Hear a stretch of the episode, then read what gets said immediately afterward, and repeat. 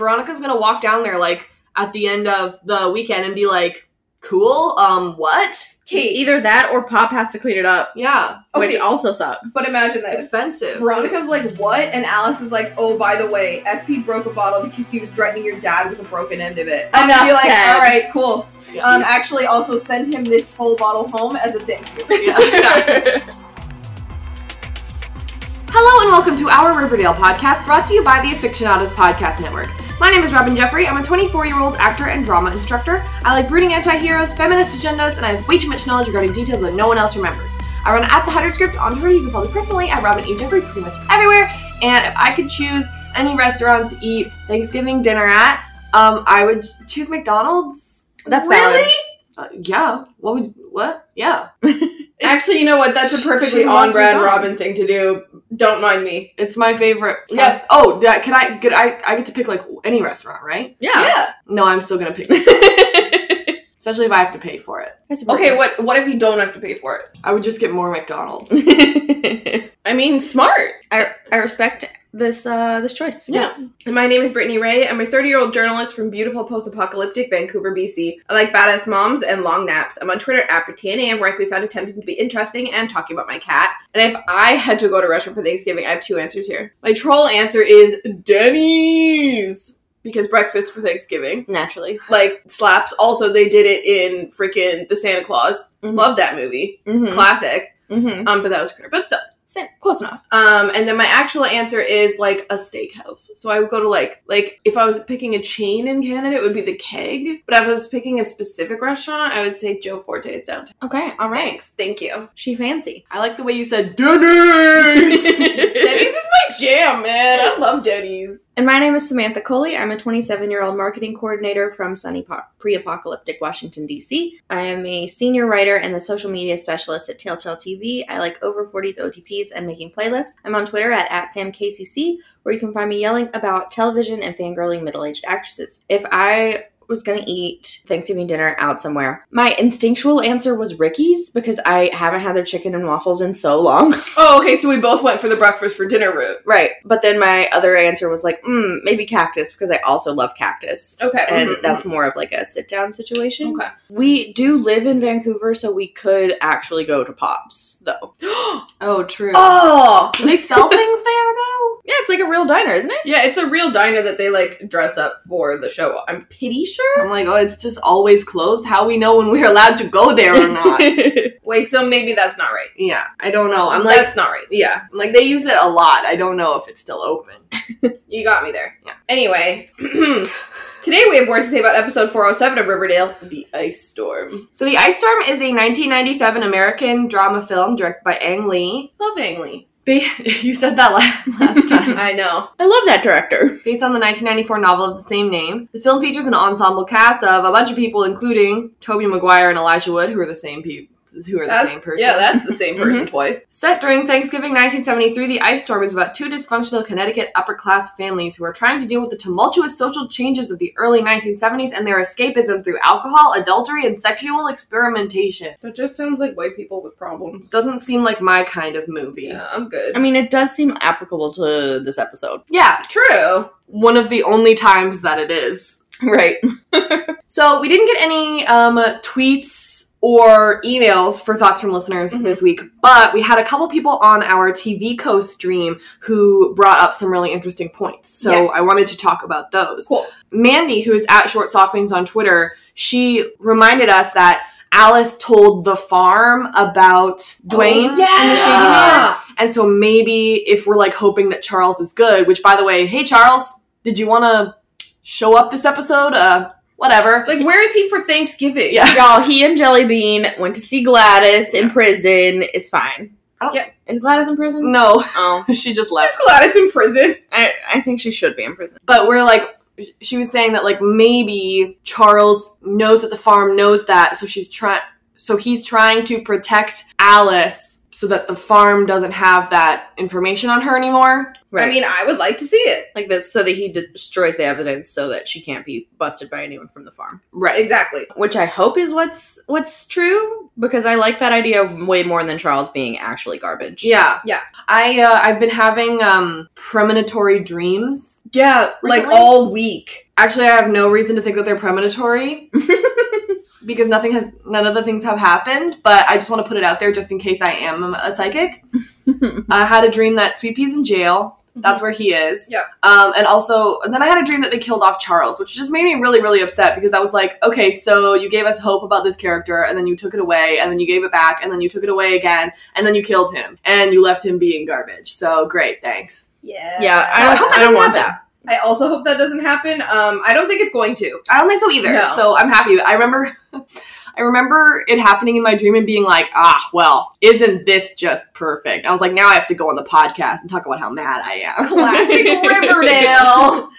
And the other thoughts from listeners that I picked out from our TV Co stream was our friend Joanna, who's at Veridissima. Um, she, we were kind of talking about when Cheryl is like, go get a warrant from the local constable and like, good luck with that, right? Yes. Because we were like, why does she trust FP with this? And Joanna reminded us that Cheryl is supposed to like completely not trust FP and not like FP because he helped cover up her brother's murder. But Yeah. but now like literally now that I'm thinking about it, like FP would probably feel some sort of obligation to help Cheryl out with literally whatever she asked because of that. Yeah, Ooh. but does Cheryl know that? I mean I she's mean- manipulative, she must. Yeah.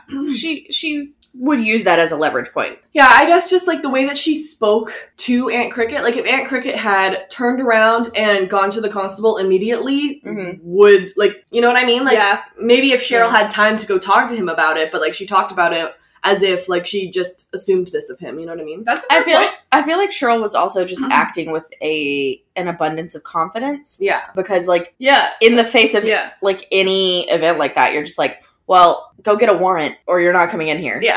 If you're- yeah. And- if you're gonna lie, lie confidently. If there's a one thing I've learned as an adult, the key to anything is confidence. Mhm. So Well, that's what I had for that. But if you guys have um, any thoughts about this episode, which we hope that you do because uh, we're looking forward to talking about it, Hell yeah. Um, you can tweet us at the aficionados or DM us, or you can email us at aficionadospodcast at gmail.com. Or you can comment on our SoundCloud. Yeah. Basically, I try and pay attention to everything. So uh, if you've got thoughts, I, I'll probably see it. you truly do, don't you? I try. yeah. she's very good at it. You're very good at your job. Thanks. But I'd let you know. Thanks. Uh, so, Brittany, toot or boot? Two. I really enjoyed this episode. Mm. Like, more than I thought I was going to, even though it was hyped up so much, I was kind of just expecting to be disappointed. Mm. So the fact that I wasn't disappointed left me pleasantly surprised. I'm happy. Sam? I want to go ahead and give it a shoot. Actually, That's a big statement. it's in my top three episodes of Riverdale. Can, so, one would be The Midnight- Midnight Club. Would this be two or three? I have to rewatch the other one Yeah, what is the other one? to see how much I like the plots that aren't FP and Alice. hmm So uh, the other one is 219, where Alice tells FP that she had his baby. mm, Uh, gotcha. Duh. Um, oh, yeah, it's the one where they're like punching chick in the basement, right? right. Yeah. Which like Chick. I do remember enjoying enjoying in general, but I think that this this might be number two Mm. just because the I enjoyed every single plot line, Mm-hmm. which is I feel like not the case for the other one, but I haven't rewatched it in a minute. So Yeah. Um, so to remind everyone, the scale from best to worst Mm. is shoot, toot, newt, boot, scoot. I don't have we ever scooted in I feel like yeah, no, Yeah, we definitely I feel like we have have an scooted an episode. episode. Yeah. I am also going to give this episode a shoot Wow. because um because I believe that I have only shooted two episodes, if I remember properly. I shooted the Midnight Club You're which right. is still my number one. Mhm. And then I think I shooted like on the cusp of shoot and toot. I put the season three finale. Finale. If I'm if I'm remembering correctly, and I think I enjoyed this episode more than the season three finale, and therefore I can't obviously give it Yeah, less anything than, less yeah, than a less than that shoot. one. uh-huh. That's absolutely fair. Not that like I thought the season three finale was all was like really really well written, like maybe well more well written than this one, but I enjoyed it better because good things happened in the things that I cared about. Okay. Good Yeah. things happened uh, across the board on this one, and that just brings me joy. Yeah. I gave it five stars on my review at Telltale as well. And where can, where else can we can we find that? You can find my reviews at telltaletv.com slash author slash Samantha Coley. And there's a dash There's a- in between. There's a dash in between uh, my name. And uh, yeah, you can also find my reviews at telltaletv.com slash category slash Riverdale. That's really smooth, baby. Thank you. Oh. I read it. I read the whole thing. Did you enjoy it? Yeah. Thanks. I was like, I would like to read this one because I liked it. it And uh, now people are like quoting it on Twitter, and it's uh, kind of cute. brings me a lot of joy Yep. to make people happy with saying words about a thing I enjoy. Truly love She it. was like writing it yesterday, and she was like, "So can I write a whole review just about snake parents?" And I was like, Yeah. Yeah. "Yeah, you can." I did like one paragraph about each of the I other know. stories, and then I was like, so FP and Alice. anyway, the important stuff. uh, all right, so we're gonna get started, and we're starting with the Shoni storyline. Hell yeah. Cheryl slash Shoni slash cannibalism. So the good old triple C. The sh- Shoni Shoni starts with stands. T. Yeah, the sh- for Shoni stands for Cheryl, though. Don't talk to me. Okay. Don't talk to me. Don't look at me. Don't acknowledge me. Don't come anywhere near me. Alright, over at Thistle House, Tony feels like she's being watched, and Cheryl has to come up with the perfect plan to get rid of Uncle Bedford. Dump him in the river to be eaten by fish before it freezes over! yeah. Truly genius, but there's a kink in their plan. Cricket is watching the house, hence Tony feeling watched. Love that explanation. Cheryl decides to have a very Sweeney Todd inspired Thanksgiving to get rid of her creepy family once and for all, including ghost dolls and Nana Rose regaling the lot with stories of the first Blossom Thanksgiving and how the first turkey was just another blossom. Fun. Cheryl asked Nana Rose to tell them the story at Thanksgiving. It's a harrowing tale that I'll sum up real quick. They were all starving so badly during the ice storm that they ate each other. Cheryl says the Blossoms being cannibals is a scandal Cricket probably would want to come out while selling the family business. Cricket thinks no one would believe her. Cheryl points out that the Blossoms have always been carnivorous. She ate her brother in the womb, and they're eating meat pies right now. Weird. Uh, Foster spits out his father's ring. His father, we think it's his father, but he calls him Uncle Bedford. that no one's really that was sure. confusing. Cheryl says that they're welcome to search the house for Bedford, but all evidence he was there is currently being digested. Tony rolls Jason into the room for like show, I guess. Cheryl, Dramatic effect. like it's it's so funny because Cheryl's like now time for dessert, and then Jason comes in. I'm like, is Jason dessert? I'm confused. I oh think- my god, I thought he was holding dessert, but I could be wrong. And it went so fast that I was like, so okay. there's just a lot going on Yeah. in this scene. Mhm. Mm-hmm. Cheryl says cannibalism is illegal and that Cricket and Foster should get to step in and leave them alone forever. I guess cooking people isn't illegal, She's like, who who really Who did the crime here? right? Tony and Cheryl snuggle and talk about how they tricked her family. It was just lamb pies after all. They're relieved they got away with it. Cheryl tells Tony she loves her and they kiss. Soft. And then, of course, they attend the Archie part of the storyline afterwards. But, anyways, so Cheryl and Tony are just the Adams family now. I'm yeah. okay with it. Oh, wait, let's say something Yeah. off the top. Yeah. Okay. So we are not calling the cousin by his proper name, which is Foster with an E instead of an O, because that word deeply upsets Robin. for like probably 10 years like if i hear that word i i like have i like like rewatching it for my notes every single time they did it like i had it on 1.5 just to like speed through those scenes so i could just be like "Ugh, ugh." Like she was reacting so much when we watched the episode that I was like genuinely concerned for her. i just like when they said it the first time like i was so sad because it said on imdb that his name was foster and they've changed it now like i went and looked and they changed it i don't know why it had foster in the first place like if it's an adams family joke then like i don't know why that was a secret right. Exactly. you know what i mean like we we get it It was just I don't- kind of weird. So Yeah. we thought, oh, it's a joke, and I was like, okay, good, they won't say it again. And then they proceeded to say it like five more times in the episode, which was really upsetting for me. Um, because I basically the story is that like once somebody said the word, and so I looked up what the word meant because I didn't know, and then I saw pictures, and now every time I think of the word, I want to die. I Um, which is fair. Yeah, Yeah, so, very fair. um, so we're calling him Foster. So we're gonna continue to call him Foster. Uh, hopefully that doesn't ruin your life. I think you'll probably be okay. Yeah, I think I think we're all gonna get through it. But um, can you explain the Adams family joke? I mean, the the joke is like you know Cheryl and Tony are like super creepy, and then there's an uncle with that name in it, and like he's kind of silent, Mm. and so like Oh, yeah, like that's the- that's Yeah. the whole joke is like he is that uncle, yeah. Right. but um, but they gave him lines this episode. Right. yeah, which Why- I just don't understand why the joke was a j- was a secret then. Like mm, that was weird. Okay, is, yeah. A, a lot of choices got made that I'm puzzled by, but whatever. yeah, it would have been funny if like we hadn't like I hadn't looked on IMDb, Yeah. but like I wanted to know what his name was so we could talk about him. Right. So I don't know why it was different on anyway. I guess it doesn't matter anymore. But yeah, I mean, I mean, Cheryl could have just acknowledged his name last week. and yeah, then- which is weird. Yeah. He was just like standing there, like. I want you to know that this is a podcast. well, he didn't say anything, so that made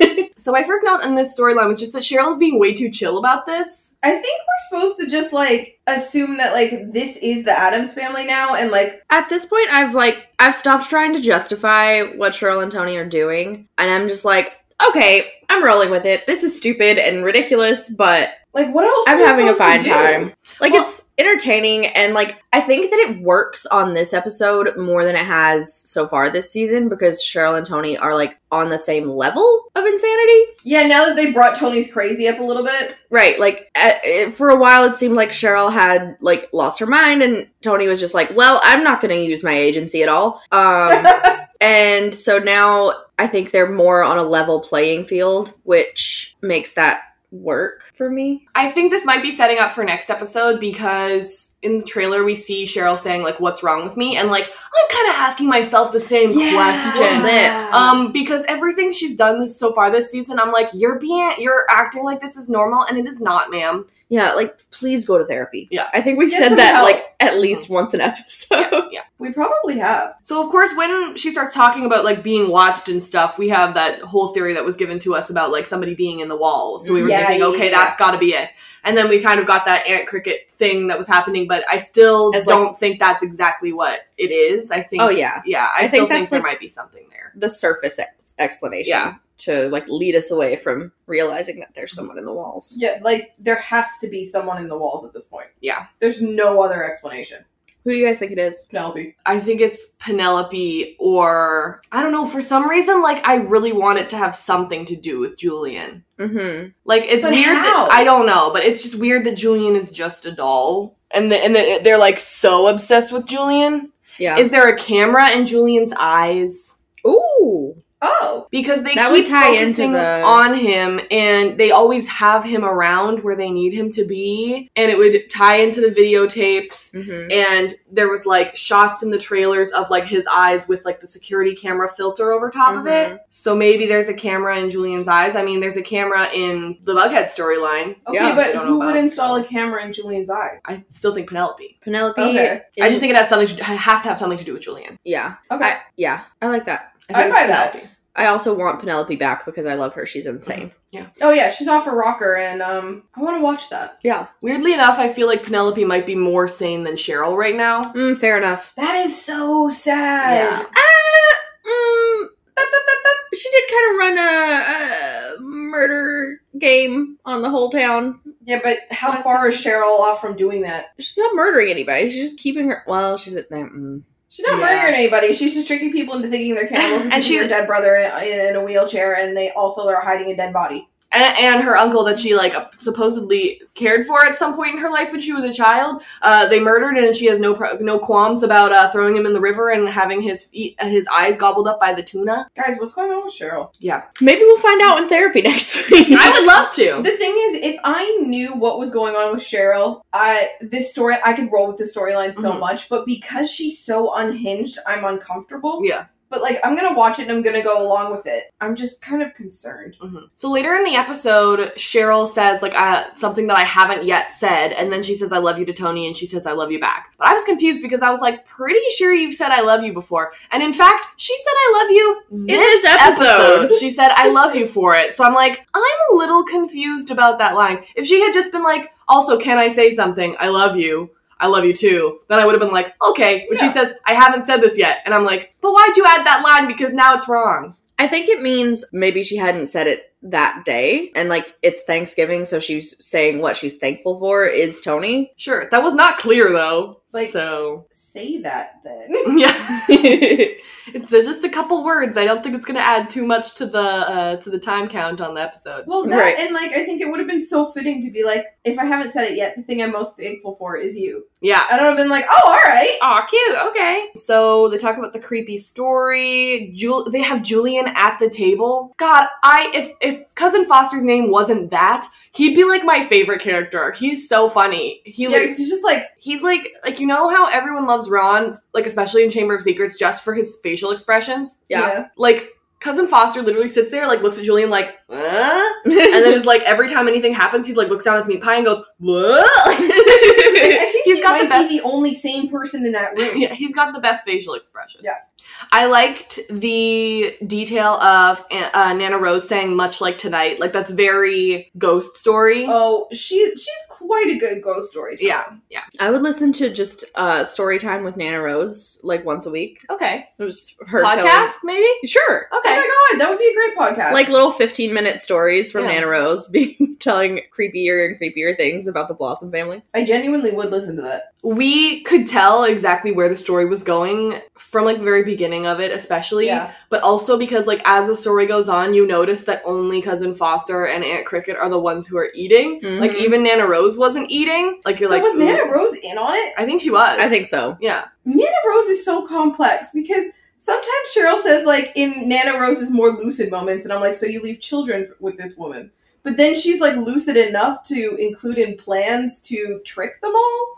Like, yeah, Cheryl talks about Nana Rose as if she's like her confidant, but then you like also get stories about Nana Rose from Penelope, like especially in the Midnight Club when she's saying that she's like not a good mother and like is grooming her just to like marry her son. And And, is like, like, kind of super like emotionally abusive, if not physically. yeah. So yeah, I So, mean, like, I what's feel the- like there's a disconnect also in the way grandparents treated their own kids and the way they treat their grandchildren. that's for sure. So, like, Nana Rose has probably actually been quite nice to Cheryl, Mhm. but was probably absolutely horrible to Penelope. Oh yeah, for sure. So um yeah, cannibalism. Uh yeah, our, our main question for this storyline in in my opinion is why does Foster call his own dad uncle? Because he's weird. I think maybe because, like, are we supposed to think that maybe he's not his?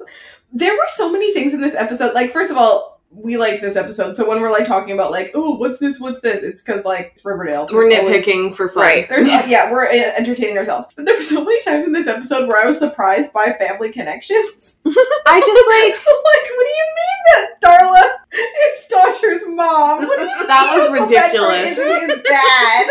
I, like this has to be a mistake, right? Like I think they just wanted to say Uncle Bedford because it's such a phrase. it just makes no sense. Well, Like, it if does only- make sense Like if now, only he yeah. had been like, is this Daddy's ring? Daddy's. Oh, he's he's British now. Yeah, that was my impression of Draco and ABPM. Oh, okay. I think, Daddy. sorry. I think possibly this is like just a, s- a rich social person. I mean, social cue? Uh, something rich people do when they're in front of other family members. So, like, he is Cheryl's Uncle Bedford. So, like, where's un- your Uncle Bedford? Like, Mm. that kind of situation? Yeah, like my mom calls her own mom grandma in front of us. Right. Yeah, okay. I'll let, I'll allow it. Yeah, That there's literally no other explana- explanation, so I guess we'll just go with that. good theory. Uh, so yeah, then she brings in Jason. Sure. Okay, and then she says that uh, cannibalism is illegal in this state, but not in other states. Or please Uh, explain to this now American. I need to, now I need to look that up. Cannibal Lecter's like it's illegal. In, it's legal in the state I live in. Eh, the state of mind, the state of States where cannibalism is legal. your Your FBI search agents, history. your personally assigned FBI agent's gonna be like, um, what? What? so uh, there's no federal law against it, Wow. but most, if not all, states have enacted laws that indirectly make it impossible to legally obtain and consume body matter. Anyone else want to know why there's no American federal law that stops cannibalism? Anyone else want to know that? Oh, England also does not have a specific law against cannibalism. Just want you guys to know that. that Yeah, seems right that- for the that makes royal sense family. For the English, yeah. yeah. Like, no shade. Well, a little bit shade, but not towards England itself. Yeah. and not towards any English listeners we may have. No. It's just like if you were going to Your assume. country's weird and you know it. Everyone's country is weird. Oh my god, our country is so weird. Super weird. Our national animal is a beaver. It's illegal in Idaho. cool. Way to go, Idaho. I've been there. And then you know what? That makes me feel safe. Okay, should we move on? yeah, sure. Hannibal Lecter crosses the state line and he's like, "Nah, I'm still here." So, of course, it wasn't actually Bedford. They kind of used that as a distraction to get him out of there and then do the original plan, which was to put him in the river, I believe. Yeah. Before it froze over for Yes. the ice storm. Wow, how convenient. Yeah, and then my last note for the storyline was just like, they have said I love you, so okay. So what's good? but we, are, we already talked about that, so we're good.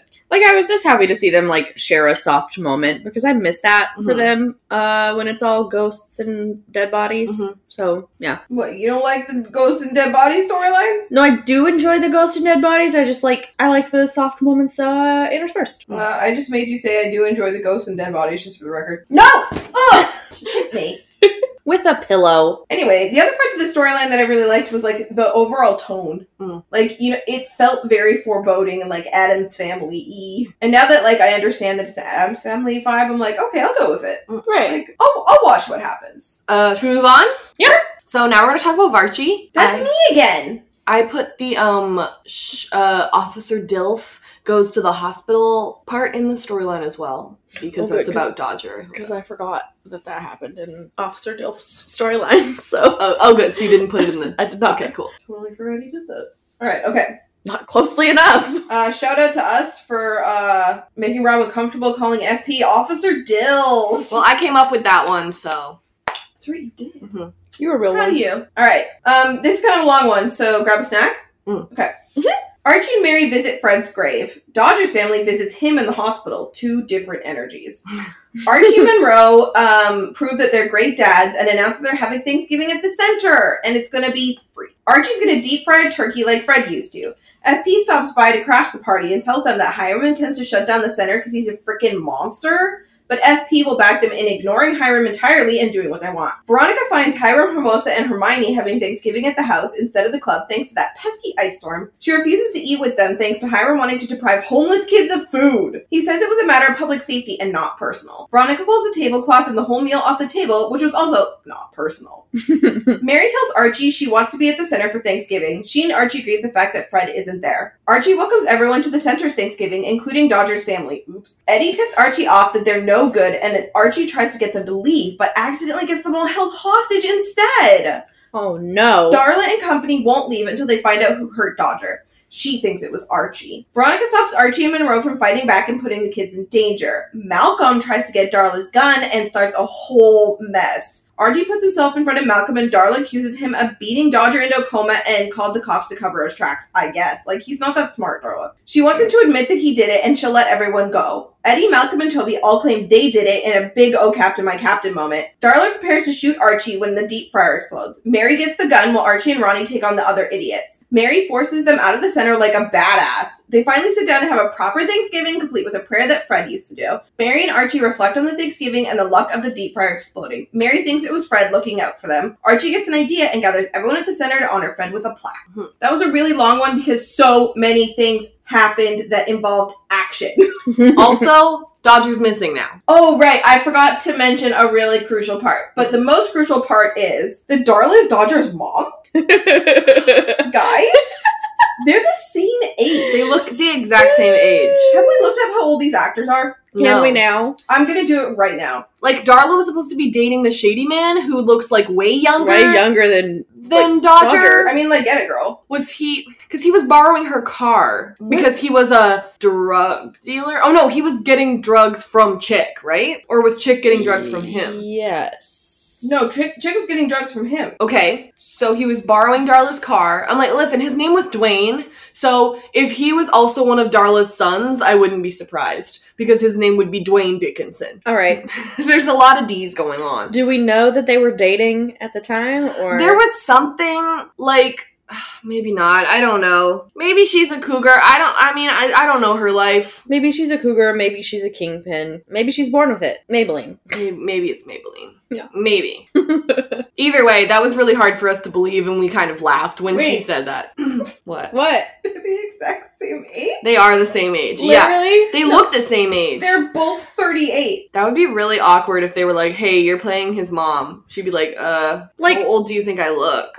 We just fully thought going into this episode when she showed up in the trailer that they were like brother and sister. or or, dating. Okay, but she specifically says my son, right? Like we're Yes, she But- literally does. Yeah, she says a mother always knows, and something about like you Like- hurt my son. Yeah. and she's gonna be like, your mom's gonna know exactly what it feels like to Yeah. lose her son. Like, and I'm just like, not- like first of all, who are you? you? who are you? What are you? Get out of my face. I don't like you. like I could maybe. I could maybe believe it with these other guys who are here because um, they look a little younger than her. Like, Sure, sure. like she could have gotten pregnant at a really young age, Yeah. but Dodger looks way too old to be her son. Yeah, Mhm. she couldn't have gotten pregnant at zero. You know? Mm. You know, so yeah. Mm-mm. I have so many questions that I'm we will never get answers. Uh, so Hiram ran unopposed, so he just um won. Gross. what in the hell is going on? I expected this to take longer, but I guess I'm glad it didn't. Wait, but isn't this in the Team Adult storyline? Hiram? No. No, me and Sam talked about it being in this. uh, That's what it Oh, is. sorry. Oh, I'm sorry. It's okay. I just feel like literally no one ran against him. Like even if I was just some random kid who didn't even, which I am, You um, are. who doesn't have any experience in politics, I would run against him just so that he wouldn't be mayor. Yep. Right. Yep. Or at least completely like agree. delay it a little bit or something. The fact that literally no one in Riverdale, like I mean, FP later says like everyone here in this town knows that you suck. Right. And like, yet no one ran against Hiram. They're like, I guess we'll just let him run our town then. like I think that the Riverdale writers probably just shortcut this whole thing Because they've done uh, it before. because they've done the mayor race before. Yeah. So Yeah, I was saying like I expected this to take longer, but I'm glad it didn't because we, like you said, we've done this before. Yeah. Why do they make people swear on Bibles still? Like, why? Like, if you're not, what if you're not religious? You know what I mean? If tec- you're- technically, you can swear on anything. you can swear Okay. on literally every- anything. You can swear in a Harry Potter book. I was thinking. Yeah. Yeah. yeah, you can swear on anything. Uh, typically, people choose the Bible, uh, but you can swear on anything. It, it isn't specified. like in the law especially like what if you you're have of to swear a on. different religion. Yeah. Yeah. Right. So if you swear on the Bible but you don't care about the Bible, then like, are you legally allowed to just do whatever you want? no, you dummy. You're like, No. oh, sorry, I swore on the wrong thing. It's just the act of swearing, Right. Like is supposed to hold you accountable. Yeah. And we know that. um Supposed to. Yeah, supposed to. And we know that his family is at least a little bit religious due to Veronica being uh, confirmed and like them having like a specific Right. She, oh, that's Catholicism. yeah. So he says he made a reservation at the Sweetwater Country Club and when I was doing my notes yesterday, I was like, "So why didn't you um go there?" But it's okay. They gave an explanation. right. Yeah. They said that it was closed because of the storm, and also probably because Veronica fully bought them out, Oh. Yeah. Oh yeah. They have no freaking food. right? Like I didn't even think about that. Also, the fact that Veronica pays for like basically every single thing that Archie does, could we say that Veronica is Archie's sugar daddy? Just wondering. Thank you so much for saying the thought that was in my head. Mhm. Except That's- I was thinking sugar mama, Mm. but I like sugar daddy better. I like it. Yeah. I love it. Like, am I wrong? Uh, You're not wrong. You're not wrong at all. Like this season, Veronica's not really had a lot to do, and most of what she's done is be Archie's sugar daddy. Like she just buys him arcade games and She's a abundances plot of device. food. Yeah, They're she's basically just absolutely a like, plot device. We need something. Yeah, well, luckily we have a rich character, yeah, you know? That exactly. makes me really sad. It's That's really upsetting. sad. It is. That's a huge bummer because she deserves so much better. Yeah. So, um, Mary and Monroe's grandma are cooking, but apparently not anymore Mhm. Mm-hmm. because then Veronica got other things. No, I think they're still. I think they still cook. She just got all she the just got all of ingredients. the like. ingredients. Yeah. gotcha. Also, we didn't see his grandma, so maybe she didn't show up. Who knows? Oh yeah. Yeah. Or they just like didn't feel like casting her, I guess. Mhm. Which like, give me more of his family. I want to know more about him. Mhm. That's my son. So FP comes to the community center and he says that he hates his job and and everything is bad because now he has to work for Hiram. Um, Archie's like, I won't let Hiram do this, and FP's like, good for you, stick it to the man. Um, I'm also like good for you. Stick it to the man. Uh, so Veronica goes to Thanksgiving dinner with her parents and Hermosa, and Hermosa mentions that she's leaving, that she has a flight, I very much doubt that. Get out. Leave. and that she, and she also calls Veronica her sister. But okay, so then later in the Team Adult storyline, Hermione and Hiram, because Veronica threw all of their food on the ground, go to Pops, but Hermosa is nowhere to be found. She says she had an earlier flight. Oh, I, I totally took that to mean like an early in the morning flight, like the next day.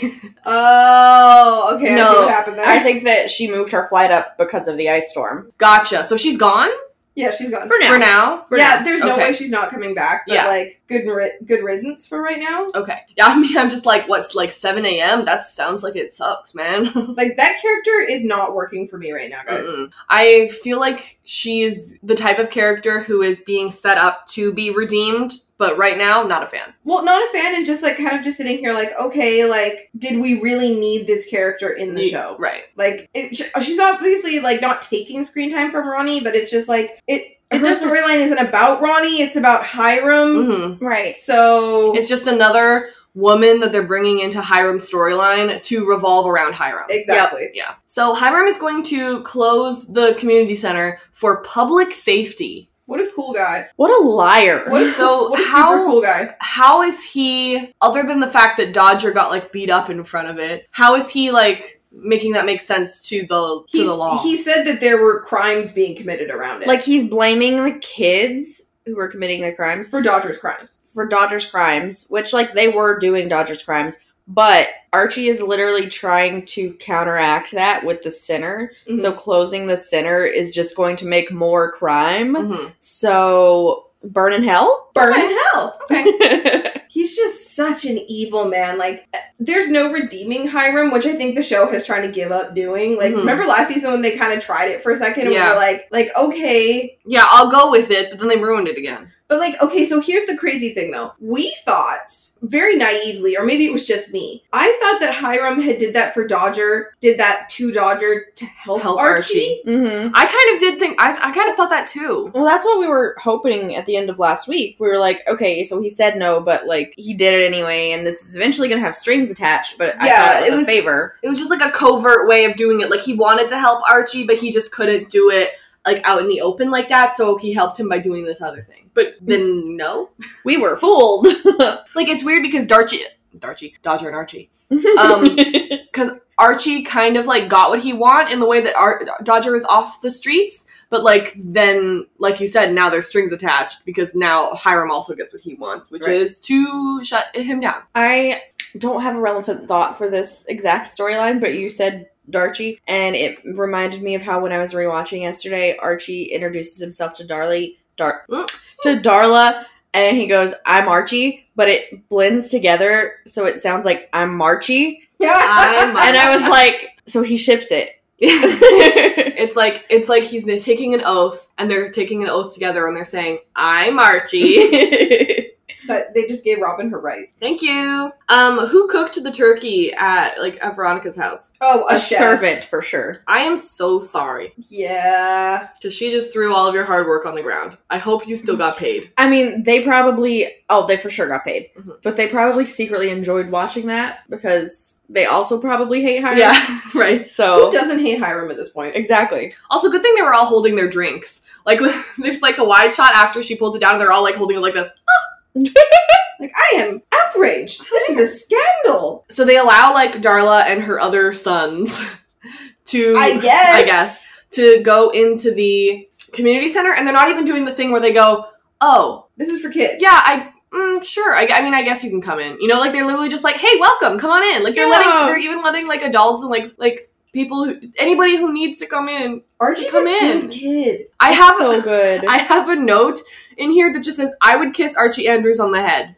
yeah, I would do it. She literally said that during, like, I think our TV co broadcast. She was like, just give him a little kiss on the forehead. He's a good boy. just a little boop. Archie Andrews is finally a good boy. I don't, I love this boy I would lay down my life for for Yeah. this man. because he would lay down his life for you. Exactly. You know this what I is mean? what he was supposed to be. Yeah. I'm so happy. Yeah. Like I would say, like um, if I had to rank the seasons so far, Mm-hmm. I I don't know that this would be my number one, but Because season one, or season two, Season sorry. two. I liked season two, and I I probably even liked season three more than I like this one so far. Um, just because of the Griff- Griffins and Gargoyle stuff. If I ignore the Mhm. farm story, Yeah, if we if we go with Mm-hmm. yeah, Yeah, if you completely ignore the farm storyline, season three is really good. it was really good. but the for- farm storyline just sucked up so much of it by the end that Yeah. it was just like ugh. looking back on season one now, knowing what this show is, I can enjoy season one. But at the time when we didn't understand what it was, we really disliked it. Yeah. And um, so that's kind of like muddled Mm-hmm. my opinion of season one. So it's kind of like down there on the list Yeah. for me. But um,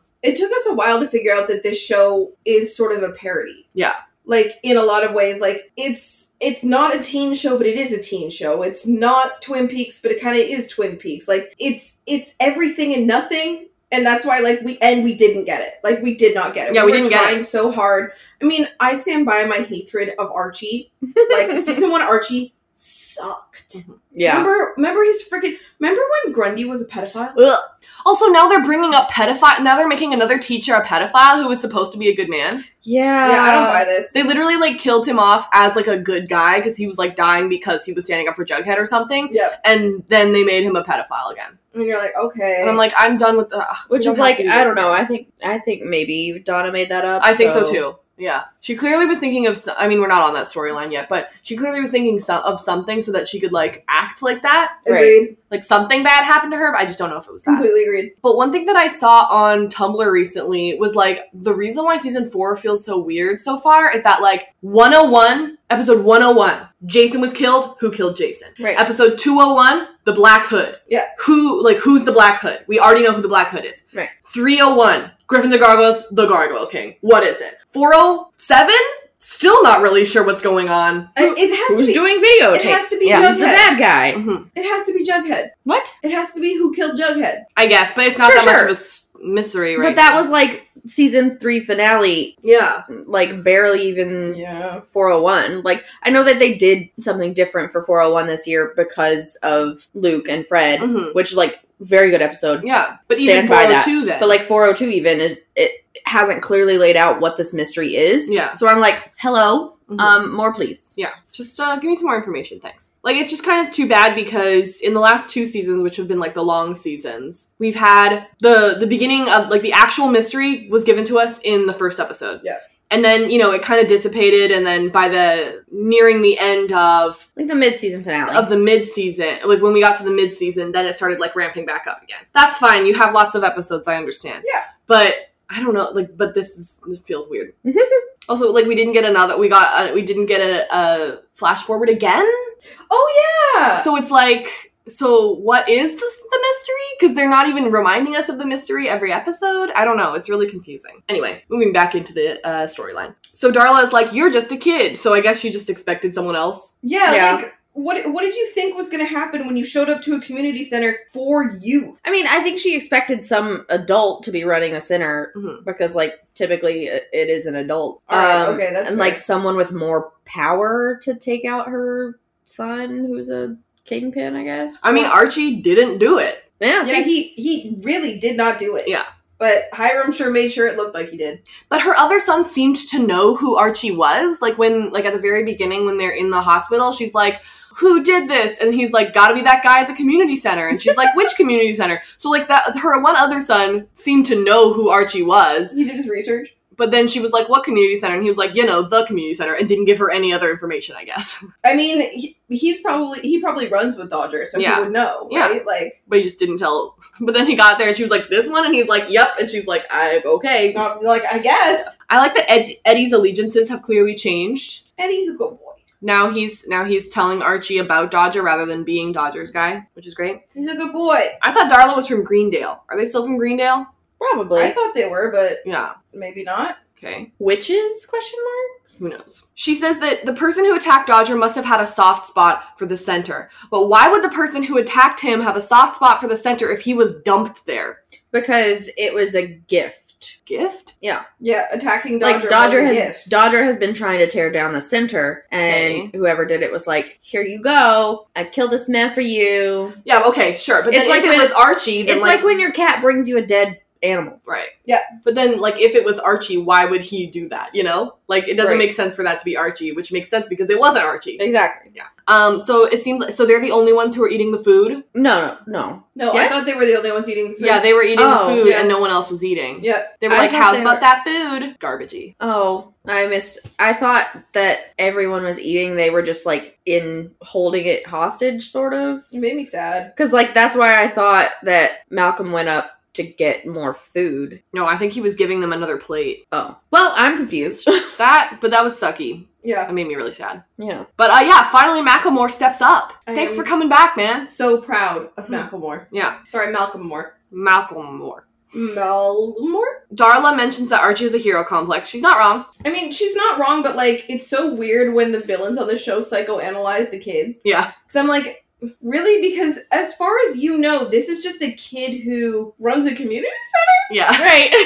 like, we know Archie has a hero complex, but how do you know that? Yeah, exactly. center. You're like, oh, um, you're a really good person, so I think I'll attack you for it. And I'm like, what? Well, I mean, Archie does, like, stand up in front of everybody and be Yeah. like, He's willing to confess to save everyone. that's Right, true. to a thing he did not do. Yeah. So Eddie, Toby, and Malcolm all confess for him, but no one believes him. It was really sweet, though. Oh. Yeah, it was sweet. I love that moment. Um, and Eddie said, "I'm the dark dude," but when I first watched, I thought he said, "I'm the dark toque," which which I was like, "Is that the black?" Hood? So so his name was the Black Hood. So there was the Black Hood, and now he's called the Dark Toque. And I Can was we like, call him that from now on? 100% we can, yes. So, for anybody who is not in the know, in Canada, those like beanies that have like their, their little like knitted hats with the little pom pom on top, those are that's called a toque, Sam calls them toboggans, I do. but a toboggan is a sled. so I don't know what you. So, I don't know what she's talking In about. my house, a toboggan was a hat and a sled was a sled. Well, then what's a toque? Uh, not a thing. That's a made up word. I mean, it's French. Every word is made up. Yeah, you dummy. I agree. It's just one that's extra made up. Okay, well, well, you you you you protest toque, but Macklemore is all right.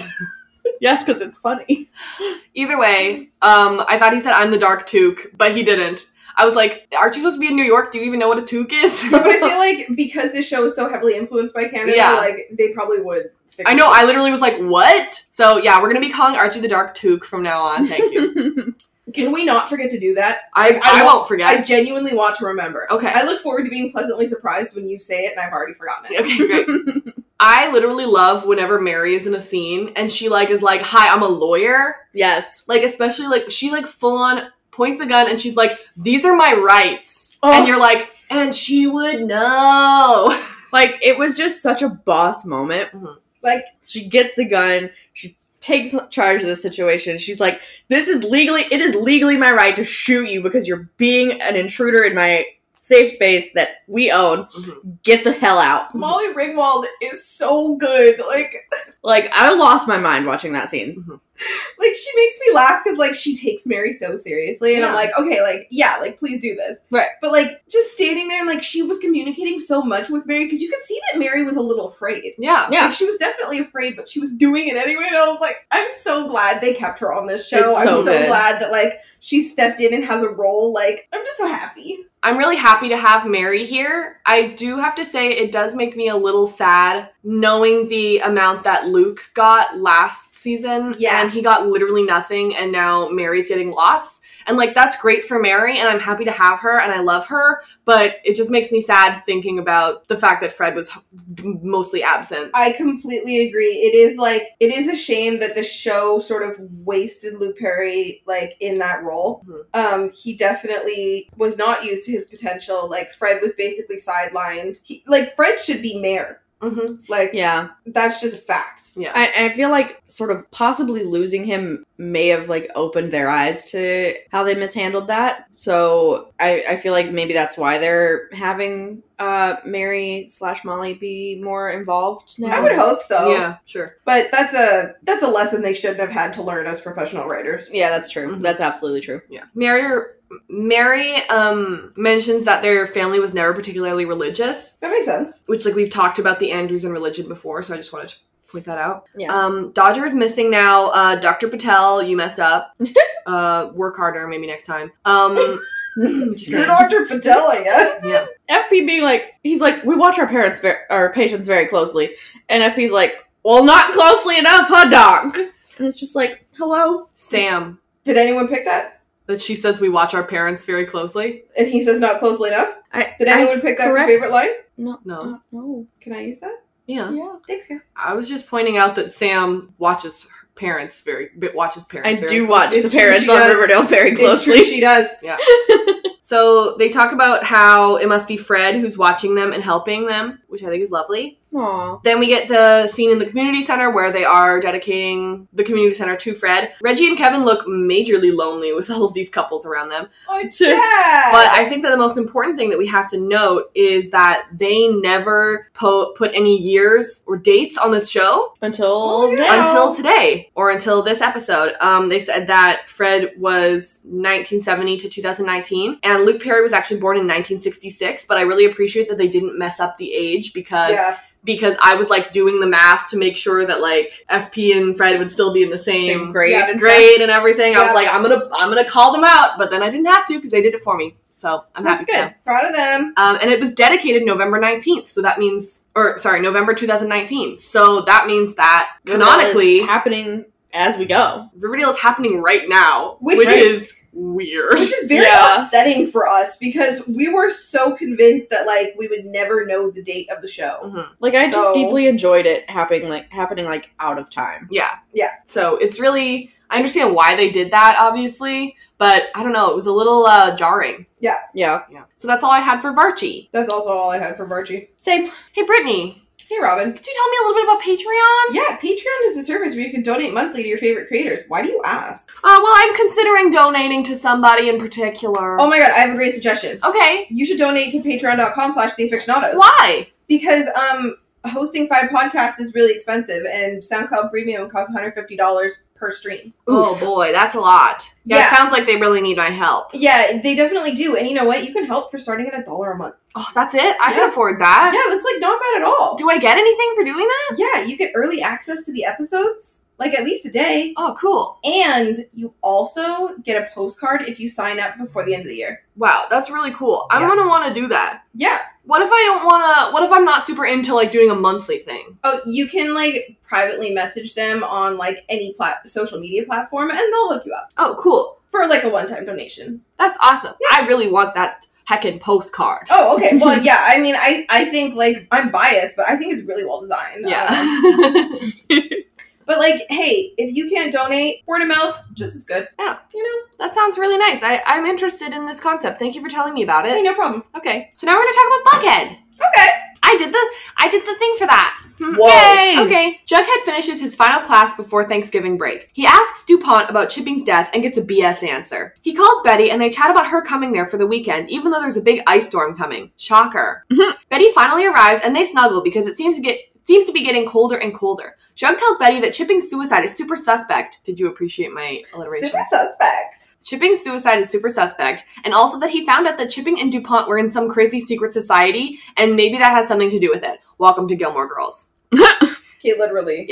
They can't order dinner because of the ice storm, so Jug decides to grab them some snacks from the vending machine. Little do they know they are not alone at Stonewall. In a creepy bunny mask and wielding an axe, Brett sneaks up behind Jughead. Betty knocks him out, and Donna runs in telling him- them that it's just a prank, bro!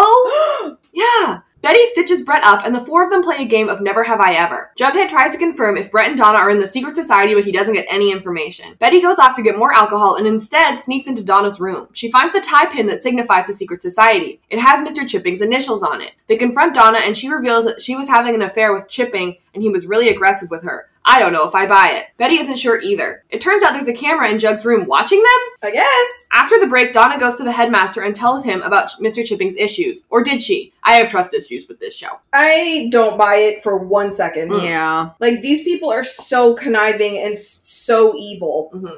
Nah, I don't think so. And like, if it is true, I'm really worried for her. Right. I wonder if it is supposed to be true if they told Mr. Chipping's actor that that was what was going on behind the scenes because I saw none of that in his a- in his performance. Right. Like, there was literally no relationship between those two characters. Yeah. Which, like, this is supposed. I guess it's supposed to come out of the blue, so like that checks out. But I was just like, this is a little weird. what really bothers me about it is that it retroactively invalidates Donna winning that competition. right. yeah. You know, like we thought, oh yeah, Donna won bec- like on her own merit and Yep. Mhm. Jughead and Brett suck and ha ha ha. But now, now you're telling me that she only won because Mr. Shippen liked her. Right. Which You're like- makes me feel gross. Yeah. You're like, great, thanks. And Like, I've also- I hate it. I thought she was with she was like sleeping with Moose. So I'm like, okay. And now I'm like, is she sleeping with Brett? Because they seem really close. Ew. Ugh.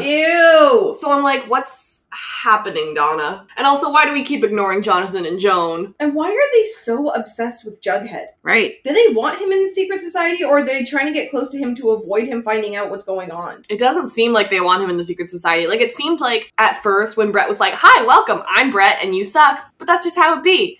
then then it kind of seemed like Brett wanted him to be part of it, you know? And then they like Yeah. locked him in the box and everything like that. And so you're like, "You're one of us now," but they're not acting like he's one of us now. Right. Like, even if Donna and Jonathan and Joan thought that he was being invited because they put him in the box, clearly he's not in the group. So, what? I feel like any other kid on this show probably would have reacted like differently than Jughead Mm-hmm. and like would probably be initiated into their super secret cult. Sure. But because it's Jughead, they're like, oh, he's not ever responding the way that like we think he's going to to these initiation proceedings, so he's not in on it. Right. But that at some point, because it's Riverdale and because there's no way they'll let this go, they'll probably try and initiate Jughead into this. Yeah. And I just don't Jughead know will why. probably do that to be a, se- a double agent. Yep. Right. Yeah. So, Mr. Chipping legit died. Yeah, he's um, yeah. That which was uh, sucks. Yeah. That's just uh, how And, did like, why did you kill Sam Whitwer? He's such a nice actor.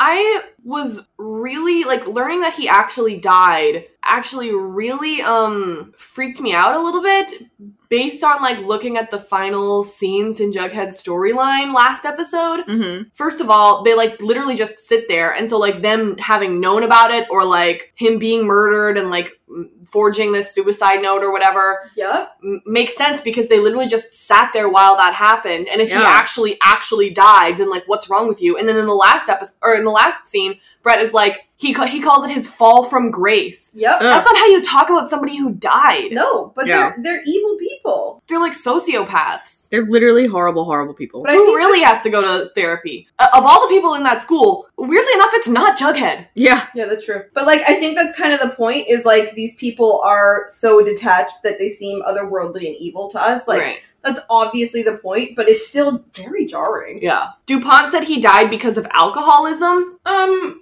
I don't think so. Yeah, whatever. Okay. Also, that his first name was Rupert, which usually we get their name and then they die. So interesting that we got it after he died. Yeah, Gotta like, mix what- it up now. Like Yeah. what's going on? This was not right. That is not correct.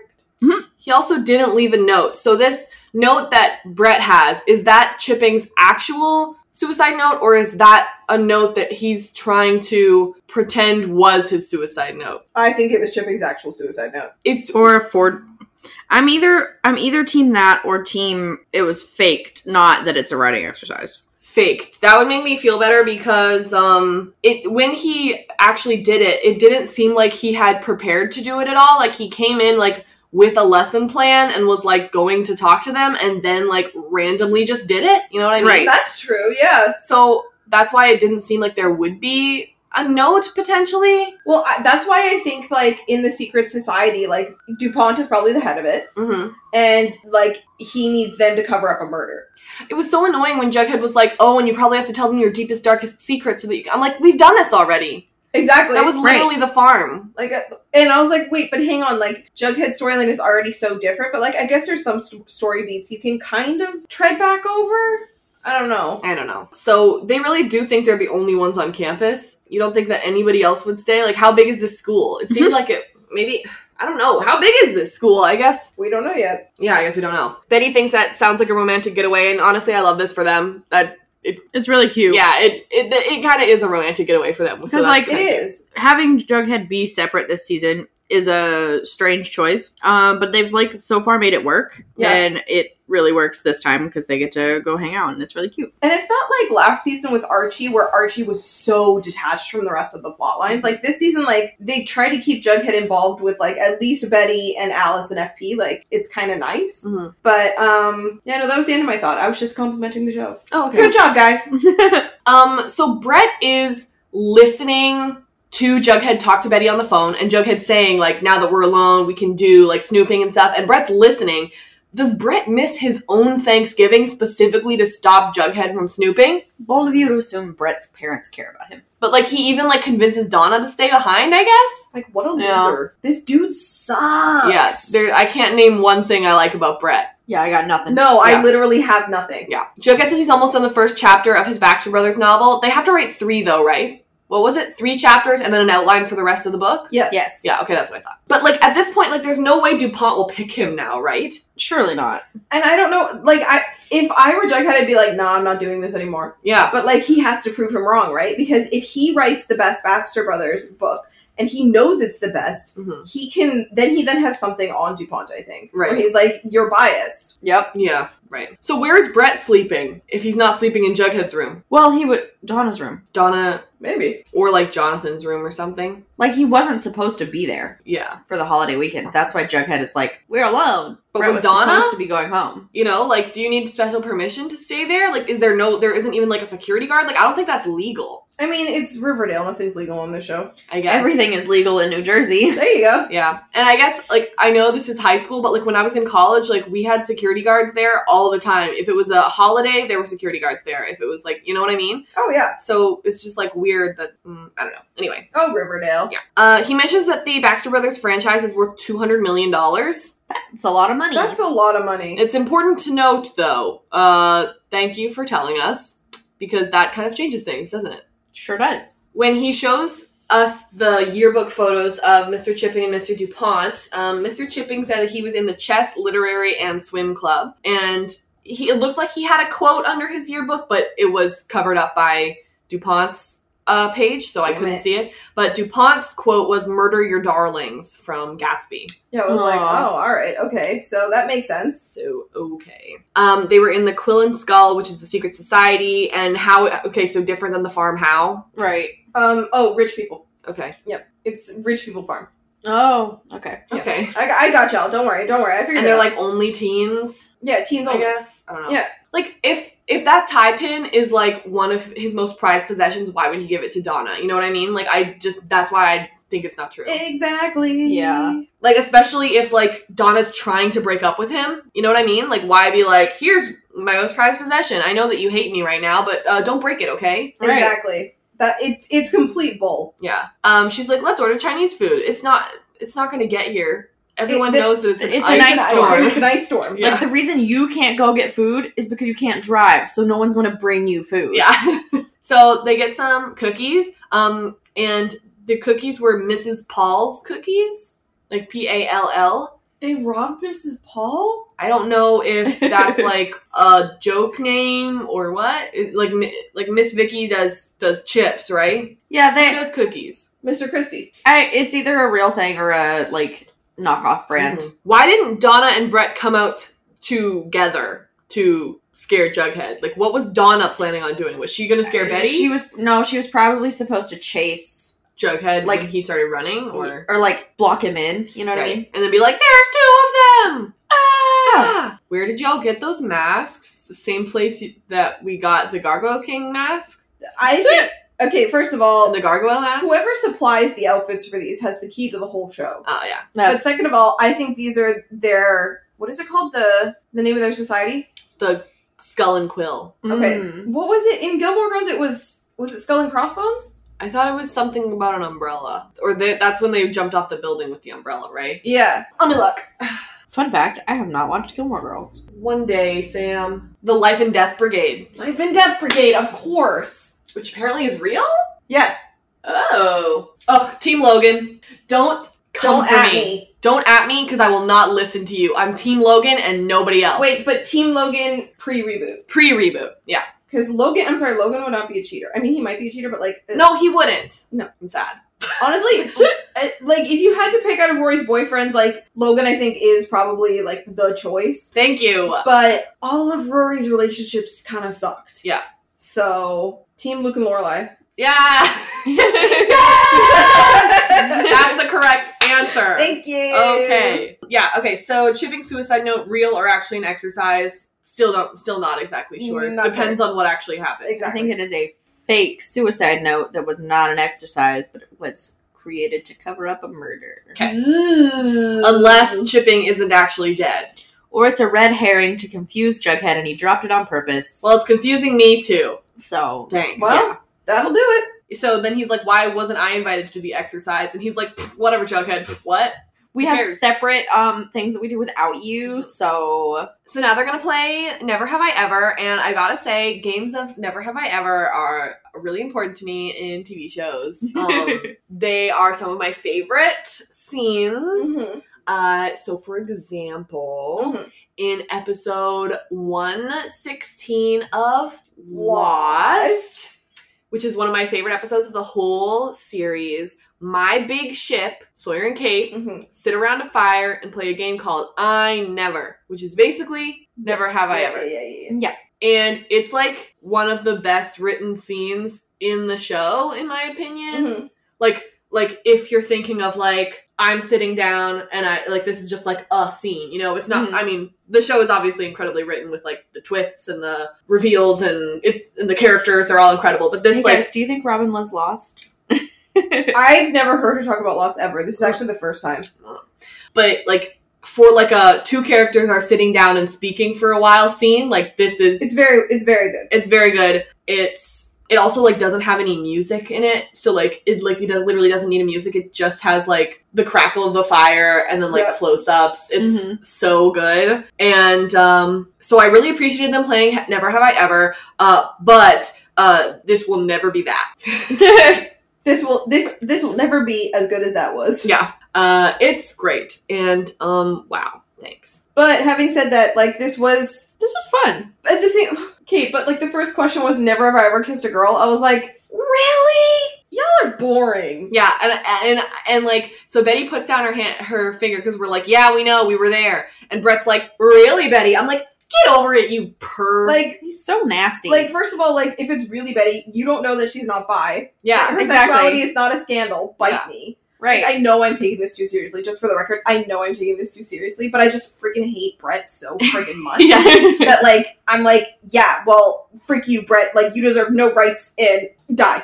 I just like it's so like people like Brett to fetishize something that's completely normal, Yep. Yeah, That's so true. that's exactly it. yeah. which is like kind of a complaint that I've had about the show before, in which like the regular scenes between like a straight straight couple or like a hetero seeming couple Mhm. are always like the way they are, but like Shoni scenes are even more um explicit when they Yeah. when they shoot them Yeah. and they're always in the trailers. Yep. Maybe not even necessarily on purpose, but they are like slightly fetishizing them Yeah. for views. I'm not going to tell you that that's wrong. Yep. Because I think that you're right. And it's like my gay lizard brain is like, ah, thank you. Mm-hmm. And then my like feminist brain is like, mm, can we Not yeah. All right. Um, Jughead and Betty haven't done drugs. Jughead wasn't there, but Betty didn't do JJ at um, Veronica's party in season two. Good. Right. So I do believe that that's true that they have never done drugs. I also believe. And then of course Brett is an asshole about that as well. I mean, what isn't he an asshole about? correct. But drugs were done by the other two. They both put down fingers for that. I guess. This whole game is just so condescending. So bad. I'm Like- like, "Ooh, ooh." My favorite thing, like, okay, so clearly we're going to talk about the secret society question. And I think that, you know, as stupid as it was, because, like, we're literally, wa- okay, so we're like, we're literally watching this. And Jughead goes, never have I ever been in secret society. And Robin goes at the TV, like, basically yells at it, well, it's a secret! But I think Jughead's whole point here was to watch their reactions, not Yeah. their actual answer. yeah, oh totally. I mean, I just thought it was funny that if that was what he meant, like he thinks that the rules of the game of never have I ever are like more important than the rules of not telling anybody about a secret society. so funny and so Jughead. It's like those vines where they're just like, "Are you a cop? You have to tell me if you are. You're like, Are you in a secret society? You have to tell me if you are." You're And they're so- like, uh, "No, I don't." God bless. Betty says that Jughead has the bottle of alcohol in his room. Was that true? Because it seemed like it was Brett's flask, right? I think she was implying that they had their own bottle. But she's like, I couldn't find it. So, like, I don't think he actually had anything. Right. Joan is clearly not here, but Betty can just walk into Donna's room. So, like, do any of the doors lock? Um, I'm gonna say no. I don't think they do because. Which I thought- like I thought Donna was just in and out. I don't think dorm rooms are supposed to lock, oh, Okay. which is why people like put a sock on the door. Right. You know My what I mean? sisters did. Yeah, the, do- the dorm rooms in my college did too. They all lock. It's just you put the sock on the door to tip your roommate off that you're in there doing nasty stuff. Oh well, I thought that they didn't lock because like that's a safety hazard when Right. teens are involved. Yeah. I mean, I guess I I guess I've never been to a boarding school because Mm. that was college, college. Like when I, when I, like what I'm talking about is like full on adult people. Right. Yeah. So maybe it's different. I don't know. I mean, this show thinks they're full on adult people, so Eh, mm. I guess you shouldn't be hiding anything anyway. exactly. Schwipsies. So here's my thing is that like I was believing most of the stuff that was happening in this game. You know, it's like we had the polygraph last episode. I was believing a lot of the uh, never have I ever. It's like, okay, we have some answers. Okay. But Jughead says, never have I ever tried to cover up a murder. And neither Betty or Jughead put down their fingers. I'm like, Right. y'all. You're a liar. Mm. Especially since, like, you could probably look it up and see half of the crap that Betty and Jughead have done in the paper. Right. I'm like, Jughead, you sunk a car. Yeah! But okay. I forgot about that. They Like, kept they kept a dead man in a bunker for like months. Yo, what happened to the bunker? Don't know. I'm Mm. like, I'm not sorry to see it gone, but Yeah. yo, what happened to the bunker? They got rid of the set. Yeah, probably. It reminds me of uh, when we were recently talking on our Lost podcast when the character of Hurley said he was going back to the caves, and on the uh, DVD commentary, Jorge, who plays Hurley, was like, "Well, good thing I never got there because that set is gone." That's cute. yeah, uh, Mr. Chipping was supposed to be good, and he he died like a good man because he was like morally trying to help Jughead, and then they're just like they just kind of ruined him. Which is kinda We'll sad. see. That that one's still a sort of Yeah. we'll see what happens thing. Do Mhm. we believe Donna? no. I I want to believe Donna because I want to believe Victims. I want I want to believe two things. I want to believe victims and I want to believe that this show wouldn't do a woman who cried wolf storyline given how Hmm. friggin' dangerous those are Yeah. because the more you perpetuate that the more people think those are more legitimate like things and you can say, "Oh, well, you know, women cry wolf all the time. We don't. Yeah. Like Exactly. for every one act of cry wolf, there's probably a hundred thousand real assaults. Mhm. Yep. So I'm worried. Um, so it's kind of like you're hoping for either she was actually abused or she's not lying. Like Yeah. it's two horrible places to be. Like I said before, we've already had a tu- a student teacher thing. She's underage. It's gross. I agree. Um, why do they change Betty's hair so much in this episode? she like Fun. it's like down and then they put it up and then it's down and then they put it up. I'm like, or you could just leave it down. I don't think it matters. They I mean- change her hair as much as I do. Maybe it's kind of like Jughead's hat. You know, like as soon as Brett and Donna are there, she like goes to play Never Have I Ever. Then she puts her hair up because Yeah. that makes her more comfortable, I guess. Yeah. Yeah, it's like a being in front of people thing. So yeah, Betty also doesn't really believe Donna. Um, we get the camera. So Brett, it's on Brett's side of the room. Yeah, it's in Brett's baseball glove, right? Can can it also hear them? Probably. Almost certainly, right? Yeah. Okay, but plot twist, what if that's Charles? Oh, Ugh, that makes me feel gross. yuck. I my main question about this is not even necessarily at this point who put it here, but does it like is it about the videotapes? Like Yeah. If so, like the videotape started outside, but if my theory about Julian is correct, then like they're now listening inside. Yeah. And maybe this is also part of like now surveilling Yeah. closer and closer. And like also why? Yeah. Like why do this? I don't know. I mean, that's oh, that. Those are the big questions, I guess. Yeah. Oh, I made a, another lost joke on my notes. You Shocked. I I am know. shocked, I tell you. I don't know. It's probably just a joke for me, but um, basically, Jughead's like, "What is Donna talking to the headmaster about?" And Brett's like, "Here's some exposition about what is going on and stuff." And there's a point in the um in pilot in the second part of the pilot of Lost when when Shannon is like Robin brings up Lost, do a shot. Shannon's like, I kind of speak French, and so she listens to the to the transmission, and she's like, she's saying, um, help me, and they're all dead, and whatever. And Sawyer goes, or she's not. You don't even speak French. Exactly. She's saying, Il est dehors. Please. She's saying, Veuillez nous aider. please help me.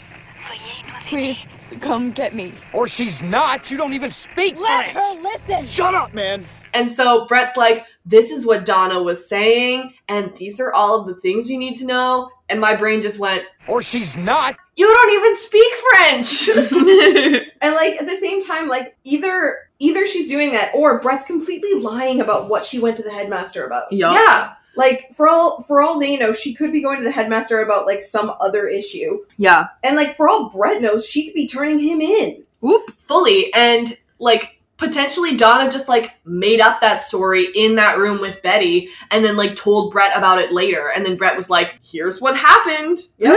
Like who knows, Yep. right? Um, and it's sad because Mr. Chipping can't stand up for himself. Because he's If- dead. If, he if he didn't do it. Yeah. If he did do it, burn in hell. Yeah. Yeah. But if he didn't, then like now his reputation's being ruined. Yeah. Which is kind of sad. Well, we'll see what happens. Yeah, we'll, we'll probably get justice for him. The last thing I had in the storyline was that Betty looks at like her murder board, and there are some articles up there that Jughead has clearly pulled about the Stonewall Four. And I have two names, I'm ready. and one of them you guys are gonna be really excited about. Okay. So I'm really happy for you. Okay. Um, the first one is named uh, "Have you seen Blair Jackman?" And I think it was a J because, but because there was like a, p- a piece of yarn going over the the J, but so I Mhm. think it was a J. So Blair Jackman is one of the names. Okay. And um, the second name, which you might have to explain to the people who may not know, uh, the second name is Paige uh, Morgan. Oh my god. I mean, that's obviously coincidence, but Yes. like for us it's delightful. Yeah. Because um Paige Turco, who was on the hundred as Abby, I first discovered a person of interest as Zoe Morgan, which led me to watching the hundred, which led me to brainwash Sam to watch the hundred, which is how we met, like well, became like really good friends and then started dating and now we're here with rings on our fingers. So you know, there's like a whole thing here, you know? That's pretty cute. That's pretty cute. So when I saw that, when I was doing my notes last night, I was like, oh, oh, oh, Oh, this, will be good. this We, we love an Easter egg. specifically for them. so that's all I have for the Bughead storyline. Good. Same. Uh, hey Sam, Hey, Robin. could you tell me about TV Call? Um, I probably can. Okay, It's this app where you can watch other people watch great things you enjoy. cool. Tell me more. Uh, so every Tuesday, uh, the aficionados go on TV Co and rewatch the last episode of Riverdale just to uh, have a good time with everybody and uh, Stuff. enjoy it. Yeah. Yeah. What time? Uh, 7 p.m. East. Uh, mm, nope. 7 p.m. Pacific time. Wow. So what are you doing this week? Uh, this week, since there's a hiatus, we're watching The Midnight Club. Unfortunately, this episode comes out the day after we do that. So uh, if you're listening to this uh, before Tuesday, we will rewatch this episode this coming Tuesday. yeah. Sorry you missed the Midnight Club, but you should have been paying attention to the previous podcast. Hopefully, you pay attention on Twitter and you'll be there because I'm excited about it. Do the TV Co broadcasts get saved? Yes, So you can watch us watch the Midnight Club. You True. just can't um, talk to us while we do it because Yeah. it'll have already happened. Yeah, um, every single one of our broadcasts are saved. So if you want to go and look at our 401 broadcast, you can. Yeah. They're all there. So yeah, there's a link in the description where you can find us. And uh, we'd love to see you there at any point. It'll be great. You don't even have to talk, you can just be there. Bring food. Sure. We usually eat pizza. All right, so now we're going to talk about Team Adults. Woohoo! My fave. I wrote the summary for this. FP is ordered by the newly inaugurated mayor to shut down Archie's shelter, which makes him feel really icky. He goes home to have dinner with the love of his life, and we learn that he's even thought about quitting being sheriff altogether. But he says no because that would be what Hiram wants, and uh, then because Riverdale would have no cops. Alice says she'll support him completely no matter what he decides. And then they finally, finally kiss. Ah! Finally. They flirt about having Thanksgiving dinner at Pop's because Alice uh, really isn't in the mood to cook. Later, at their burger joint, Hiram and Hermione seem to have the same idea with a lot less romance. FP is determined to stay away from him, but Alice ha- still has a heart and she can't let Hermione miserably sit through dinner with Hiram alone. They uh, have a double date. The gang reminisces about having terrible parents and being terrible parents and how Fred was better than all of the rest of them. I mean, they aren't wrong. Hiram convinces everyone to go down to the speakeasy for a drink because let's be real, he's the worst parent and we all know it. Mm. FP and Alice continue to openly flirt in front of their friends, uh, sorry, in front of their frenemies. uh, giving Snake Parents fans a whole meal for the first time in so long. FP is ready to slit Hiram's throat and do the whole town a favor, uh, but Alice gets him to stop. But honestly, FP spilled the tea. Hiram does deserve to be murdered. Back at home, our favorite Parentdale ship is cuddled up on the couch discussing what FP should do about his troubling career circumstances. Uh, at heart, he's a serpent, but he has a duty pr- to protect Riverdale, particularly from Hiram himself. Uh, being best wife ever, Alice is like, why not both? They kiss, and I scream, it was great. it was great, wasn't it? It was we we we were finally fed Yeah. after being starved. Like, we they gave us a meal in 208, and then it's been breadcrumbs ever since. no, yeah. that wasn't a meal. That was appetizers. that at was an most. appetizer. Yeah, but it was a good one. yeah. a really delicious appetizer. You were like, oh man, I am so ready to have this meal. And then, like, ever since, they've been bringing like a basket of one breadstick to Yeah. the table, Yeah. like until now. And now And your then- food has finally arrived. Yeah, well, and, it's every great. time they come they come by and they're just like, Hey, can I get some more bread for the table? And we're all like, Yeah. and then they never brought it. And then they never brought it, and then they bring you like half a breadstick and they'd be like, uh, this table like this table didn't finish their breadsticks, so do you want these ones? And we're like, I guess. right? You're like, thanks, but um, we would like like real food. Soon. Can we get our own breadsticks? Right, Exactly. and so now we our fi- our food has finally arrived and it's delicious. It's great. Yeah. this episode was like the smallest, uh, or this storyline was the smallest, but um, obviously it's the most important, so that's why it's here at the end. Exactly. I can't believe how starved we were. like all we wanted was snake parents content, and now we have it. And like we are like so grateful for the smallest thing. Like Like children on Christmas morning. like Bughead gets this every single episode. Like they have little moments like this every single episode. But we had to wait for this. Right. It's weird to be here. Yeah. Um, it is. It's like watching it. I kind of was like, feels like that, that they're not supposed to be doing this. You know what I mean? Like, I'm, like, I'm sitting there being like, well, uh, I didn't think I, I didn't think this was allowed. Right. Gosh, it's nice to wait. I was like watching kisses that aren't. This isn't getting cut away from. This is happening. Ow! Oh my god! Um, guys, we won. yeah. We we did it. We did. Well, fingers crossed. Oh yeah, if if we know anything from the hundred, it's oh be careful what you wish for. Because yeah. once you get the good stuff, there will be nothing but bad afterwards. But like Machen and Skeet really like hyped up how much FP and Alice are like there for each other this season, and I feel like this episode just really kicked that off. Yeah. So I I hope that that sort of continues as we go forward. And I trust them. Like, because last season they were even fighting for snake parent stuff. Like, they were like, guys, like, there's good content coming up. And then they would come on and let us know. They were like, I'm so sorry they cut it out. Like, Yeah. it's not like we were being like, okay, like, you know, why did Machen and Ski lie? They didn't. They didn't lie. Like Machen was so excited for fans to get to see that one scene uh in like the middle of season 2 and where they actually kiss and then it wasn't in the episode and she was like I am so sorry. and then season But three, yeah. like, was supposed to be all about, like, snake parents. And then they cut all of it. Oh yeah, I said season 2 just now but I meant season 3. Yeah. So, like, they cut, like, every single moment that was supposed to happen between Epi and Alice, like, they basically got rid of. yeah. So now we're kind of sitting here like, okay, sweet. Like now we get to like have the content we were promised a year ago. Yeah. like we certainly missed some like important developmental moments in their relationship Yeah. but i'm willing to let that slide if this domestic like full partnership keeps going forward Mm-hmm. because i'm like okay y- you didn't give me what i asked for to begin with but now this is what i like super wanted it to eventually become so Exactly. i'll take it So Hiram expects FP to quit. Like, for example, when Hermione was mayor, we had Minetta, right? Yeah. Hiram wants there to be a sheriff that he can just boss around and get to do whatever he wants. right I don't know why Hiram thinks that's going to be FP. Yeah. yeah Like he Hiram deserves whatever comes for him now because he should have thought this through. oh yeah like he absolutely knows that fp's not a puppet Nope. like come on Clown shoes squeaking. but he he wants to make him do t- more and more terrible things that like go against FP's moral compass so he can either break him into doing whatever he wants or get him to quit. And Exactly. FP's like, "Aha, no no." hmm FP's Uh, like instead, I will restart a gang behind your back. Yeah. Sucks to be you, dude. Well, I liked his point where he was like, Hiram's a good guy and bad guy. I can be good guy and bad guy. And he's like, And like good FP is really just good guy And and, good- more good guy. Yeah. Yeah, the serpents are not bad guys. Like FP's had one of probably best arcs of like character development Yeah. on for the sure, show. for Because sure. like he was kind of a bad dude when he first Fully, showed up. yeah. So Like he'd abandoned Jughead. Yeah. And he had a drinking problem. And now he's like got that under control and like is a present father and like it's it's great to watch and he's just he's doing his best and I approve. Yep. And his best is good enough. And it's like it's just really great to get to like we've liked FP and Alice since season 1.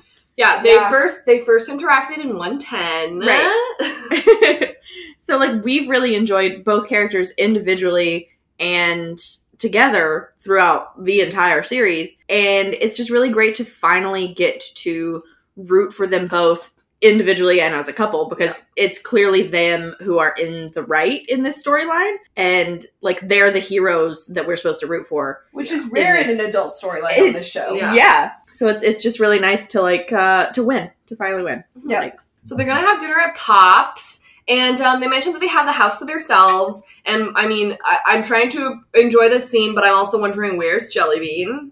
Yeah, literally, someone who pointed that out last night. Yeah, we were like, because Alice was literally like, we have the house to ourselves, and I was like, oh yeah, because Betty and Jughead are off doing Betty and Jug- Jughead things, and where is Jellybean? I don't so know. I was under the impression that Gladys was in jail, but maybe she went to see Gladys for But like, Thanksgiving. y'all gotta say that. Y'all forgot a full-on child. Like, you forgot a, one of your own characters in the show. Why Yeah. did you forget a character? I mean, maybe she's having dinner with her half brother. I mean, maybe, but like, then say that. You know, Right. Like, it doesn't take it took, takes like two extra seconds to say that. You know what I mean? like, you'd think that their whole family's first Thanksgiving would be kind of a big deal, Mhm. but oh, but if that had to be sacrificed for FP and Alice to have this then storyline, like, fine. fine, I- throw uh, I'm it- fine with throw it away. They I could- don't care. it. They can have dinner at Christmas time. It's it's fine.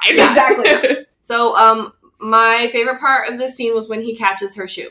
Thanks. I, it was super cute. I I just love how she like goes over there under the guise of seduction, and then she's like, "Um, just kidding. I don't want to cook. Can we go out for dinner tomorrow?" and it was really cute. Machen said on Twitter that Skeet always caught it and she did not hit him, but she definitely hit a couple members of the crew. with her Oh, shoe. Oh, that's so. I love it. That seems about right. uh yeah just the the happiness and the the softness of this moment is just really great because it's it's just good to watch them be happy What did we do to deserve this? like it's just so so cute Yep. good for them Uh, they're literally the only ones at Pops other than Pop. i mean it's good for them to just spend time with pop because pop deserves friends too I just like there's literally no other family in Riverdale that was like, I don't really feel like yeah like okay, sure. Um, he also calls it our burger joint. Of I course. love it. Yeah, i mean bold of fp to assume there's more than one restaurant in riverdale Yeah. but it is their burger joint yeah, it's like okay, but you know that like the Midnight Club and like all your friends in high school also consider it their burger joint. I don't know. I'm just saying. Yep. Uh, okay, yeah, I said where's Hermosa, but we kind of answered that in the other uh, storyline. Um, Alice and Hermione were good friends. yeah Alice Yeah. is trying to save Hermione. Like Hermione was there for her in the Midnight Club when uh when she got pregnant and Yep. yeah, they're Right. friends. And they had like a really interesting like frenemy relationship in season one too. Mhm. Yep. So I I do like Alice inviting them over because Hermione kind of looks like she wants to have dinner with them, and then Alice is like, "All right, we all hate Hiram, so let's just have Yeah. dinner." But like that's the sad thing is I think Hermione wants to have her cake and eat it too. Like she wants to have friends and have relationships with them, but she also wants to be e, like also have a relationship with her daughter and she wants to be with Hiram and those things are never going to all work out. Yeah. Which is like, is are they going the route of Hermione being in this relationship because she's being abused into being in it, or are they going the route of Hermione willfully being terrible and actually enjoying being with Hiram and trying to be, have all these other relationships, which makes less sense to me. But with how Hermione's storyline has gone uh, historically, I, I would believe just as much. Yeah, I guess we just don't know yet, do we? Yeah, it's hard to tell. Yeah. Um yeah, but FP and Hiram, neither of them are into it. They're they're just like I that's not what I signed up for today. Exactly. like this moment is peak physical comedy for Riverdale. Yeah. Like I may have laughed harder at this moment than I ever have in, at any other scene. Yep. It's so Uh, on the good. show. They, both of them are so good in it. Like FP throws his fork down like an actual child, Mhm. and Hiram is just like "Lis- Lisa Simpson meme. Like Yeah. okay, All right. Cool. Thank you. I think Mark Consuelos. I wish that they did more comedy stuff with him because his comedic timing is great. Yeah. It absolutely Well, is. that's just great, Fred. Well, that's just great, Fred. That's one of the all-time funniest things that has ever happened on this show. Those are my two my two favorite Hiram lines are, well, that's just great, Fred, and this one. Oh wait, Yeah. what about the sixteen-year-old? I'm not a 16 year old nerd. so good. like low key, like when Hiram gets them, they're good lines. Yeah. Oh. It's funny. Remember how Hiram has a vendetta against a 17 year old nerd? Yeah.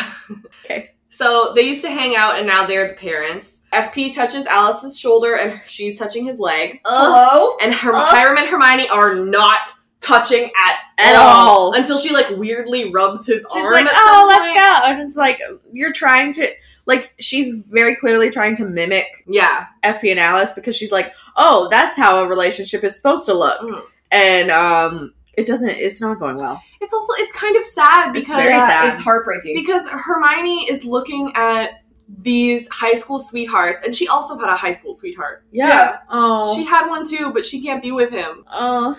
Like she's like looking at them, and they're like n- neither all four of them, none of them were in were with their high school sweetheart. Like it just didn't work for them. And Right. then now finally, Effie and Alice finally figured it out, and they can finally be together. But Hermione doesn't have a hope for that. and I mean, Sarah Right. and Tom got it figured out Oh. too. Yeah, Yeah, which that sucks for Hermione. Like she made the wrong choice after high school and it just stuck with her when it didn't stick with everybody else and so it it, it has to be miserable for her to like see that and know she lost the opportunity to be with Fred altogether. Well, Hermione was allowed, or like characters like Mary, characters like Alice, they were allowed to grow. Hermione has been the same character from high school to now.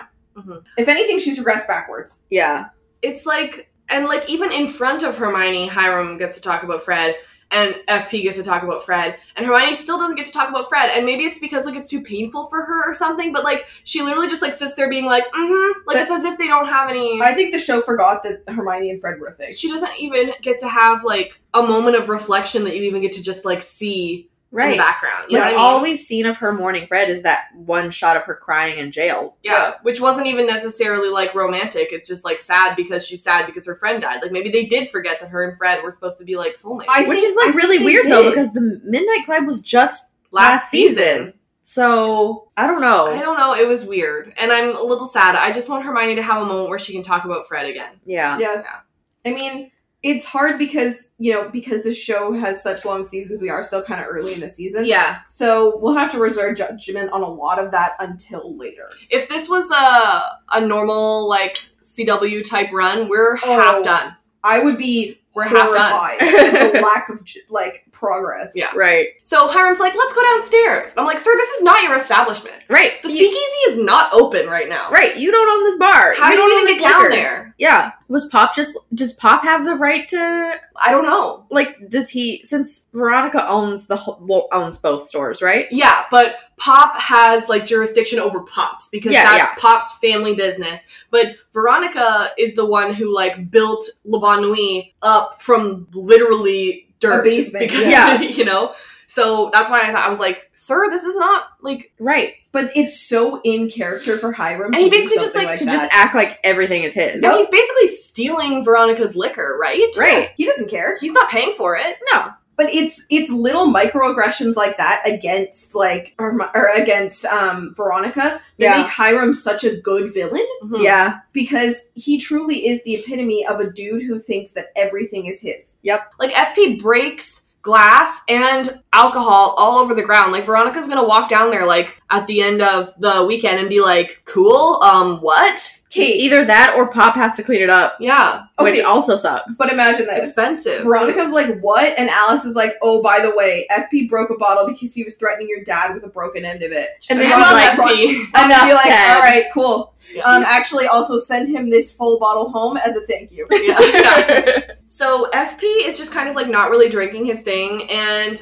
Hiram's like, "FP, like, hmm, why aren't you drinking?" I'm like, "He's he was an alcoholic." Had Oh, an that's right. alcohol problem. Um, send FP home a snack as a thank you. yeah. Yeah. Just thought I'd amend that. But he, he was an alcoholic. That's why he's not really drinking. Mhm. And he Right. says, and he makes the excuse that like he has to drive or whatever. But then Hiram starts bringing up crap, and then FP downs the whole thing. yeah, like they don't I think the show kind of forgot FP This- was an alcoholic. I agree because Alice made them drinks at home also. yeah, right. So like I don't think that they're like really playing with FP actually still having a drinking problem. They're Right. playing it like FP had a drinking problem and it's cured and he can drink anytime he wants now. Well, He should be Which is sober. like not how that works, but Yeah. I think that's what Riverdale is Well, doing. like, okay, so on Twitter, I was reading this thing. Um, Gabby was saying um, she's uh, Evangelian Lily on uh, Twitter, and um, she is one of our most dedicated listeners. She's and She So was good. saying that um, I think she said that Alice made them both um, iced tea. oh, Um,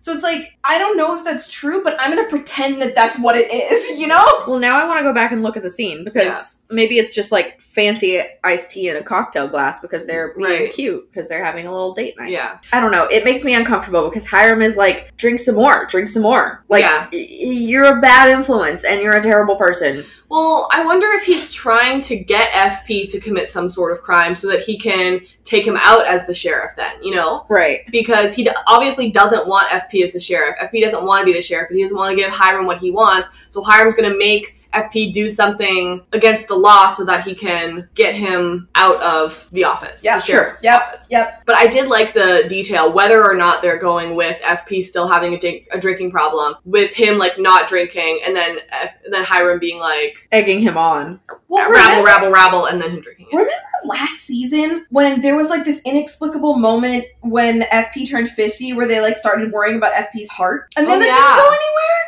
Oh, I this totally feels like forgot one of those moments where you're just like, okay, like, are we just dropping things about FP now? Yeah. Yeah. Oh yeah, that was weird. Okay, yeah. FP's like, don't don't you think I remember that you put a hit out on my son? I do not remember that. Yeah. Yeah, I knew. Forgot also. Like I literally don't even happened? remember the details. Can anybody? Does anybody Does remember anyone that? know? Okay, so all of us forgot? Like, Hiram had a hit out on Archie, right? Like Oh, wait, but because Jughead was with Archie? that doesn't seem like something. Oh, that- oh, oh, oh, oh. When they were like on the run at during the beginning of season three, like after Archie like skipped town and Jughead went with him? But like, did Hiram know that Jughead was with him? Probably. I don't know. That's not really like like that. That's not explicit enough for FP to be like, you put a hit out on my son. You know what I mean? FP send what's her face 'Cause, like, was it- you and Hiram? No, Penny. the Hiram send Penny after Jughead? I, I think so, yes. Okay, maybe. Maybe that's it. think that might be it. Let's see, season two. I'm trying to remember. Either way, is that the reason why FP shot Hiram? Did FP shoot Hiram because of that same thing? Oh, yeah. I don't remember why exactly FP shot Hiram. I forgot that that happened. Well, didn't Hermione have something on him and that's why he was doing her bidding? No, Wait, no, I don't think so. Okay, hang on. I'm gonna pee, but I'm gonna look this up because there was a reason that FP was did hate Hiram so much, and I Yeah. don't remember what it is. Okay. But I have the Archie wiki open. I'm just picturing Machen's shoes just hitting random members. Okay, are we ready to keep going? yeah. Okay, Sam, did you want to say something about the? Did you look up? You looked up the scene. Oh, I did look in the first FP and Alice scene, and I wish that she was making iced tea because I think that would be super cute. But it does look like there are like uh like bourbon bottles on the table. Yeah. So Yeah. So if so, Riverdale is probably just like it's fine. He can have one drink occasionally. Yeah. Okay, Brittany. Um, so the reason okay, so apparently Hiram hired the ghoulies to attack Jughead. Okay. Oh, that and that's when they got. That's when he Oh. got super mega beat, beat up, and we thought, and everybody thought that he died. Yeah. Yes. Oh, okay. Yeah. yeah, Okay. Yeah. Yeah. Yeah. Okay. Okay. I was unclear as to whether if that was Hiram or if that was just like Penny and the Ghoulies. No, yes, that was Hiram because that's when like because so FP like carries him back out, Yes. and then like he and Archie are at the hospital together, and Archie's like, "I'm gonna go murder Hiram with my baseball bat," and FP is like, "Good." okay. Okay. okay. So okay, we, we figured it out. All right, great. Wait, but my other question is why did Hiram hire the ghoulies to attack Jughead? There was a plot reason involved in that season, Yeah, there was a reason for sure. but I have forgotten what it was. I'm guessing it was Jughead was on to Hiram sort of at some Oh, point. like his drug business or something. yeah, some something. Was it was Veronica who like took all his stuff and burned it, right? Yes. Veronica and Reggie. Yes. Right, but F like Jughead knew something, and he was gonna like put it in the newspaper. Okay. Okay, sure. All right. I like that FP said, You put a hit out on my son. And I was like, You have two sons, just to be clear. Uh-huh. Oh yeah. I was like, I was like, which one? FP? Like I knew which one it was, but I was like, well, which one? You have more than one now. Hiram full on asks FP to finish it. yeah. Um, Hiram's like, do it, kill me, and I was like, do it, kill him. But I think the reason why he used the word finish it is because he shot him before and it didn't work. yeah. So I think finish it. That's why he said finish it. But I don't understand why he wants. Like, does he think that he Hi- like Hiram might think that he's like some immortal being where like he won't die even if he tries again Yeah. because but like because he wants FP to do something that will get him out of the sheriff's Right. station. I mean, I I think the entire time Hiram knew that FP wouldn't do it, Yeah. but imagine if FP had.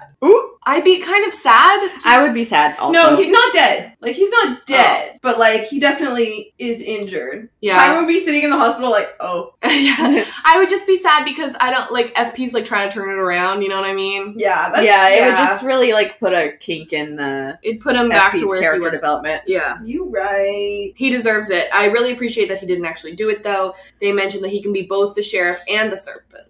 I enjoyed a lot that um, FP and Alice are also holding hands in this scene, Yeah. and then she's the one that's like getting him to not murder Hiram, even though they both hate him. Yeah. Uh, but she's like, babe, no.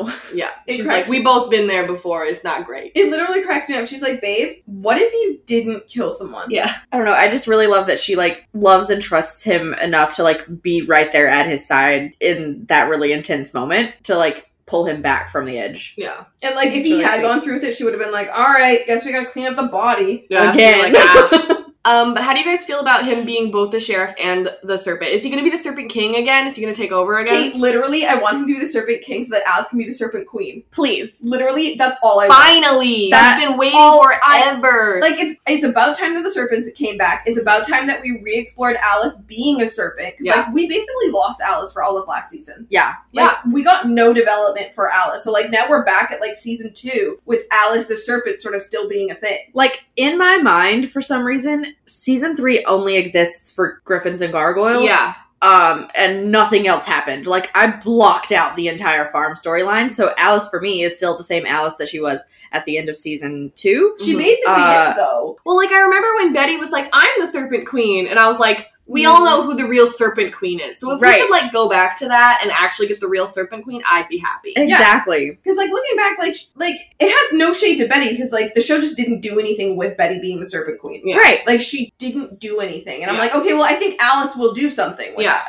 and also like we just sort of we got tastes and bits and pieces of alice being a serpent because like we got the flashback in the midnight club and then all throughout season two we were treated with like the my personal favorite version of alice so far which is like boss bitch from the north side who also loves her serpent roots so i hope that that's where this storyline is going is the two of them like bringing their past and present together in like a really cool way to like be part of a gang and Exactly. also also make the town a better place. Mm-hmm. Mhm. I also think that if I could really quickly make this about Sweet Pea, I think this could be how they're going to bring him back. Yes, Okay. Um, I agree. like what I want is I want for like FP and Alice to like show up at the Serpents, like not the White Worm because the White Worm was taken over by Hiram. Hiram slash the Ghoulies. I think. Yeah. I don't- they just hung out in front of the trailer, right? But then the trailer got set on fire. Where are the Serpents? No one knows where the serpents are. Okay, either way, they go up and they find where the serpents are. And Sweepy's like, Thank God you're back. I'm really bad at being the leader. I am not good. Please help me. Please come back. Actually, yes, you can have the crown. I don't care. Please take it. Oh God. Right. And then, like, if if inexplicably Fangs is also back there and he's like, Whoops, I made many mistakes, then, like, that's also fine. Yeah, you know? like all of Right. that. Oh, Yeah.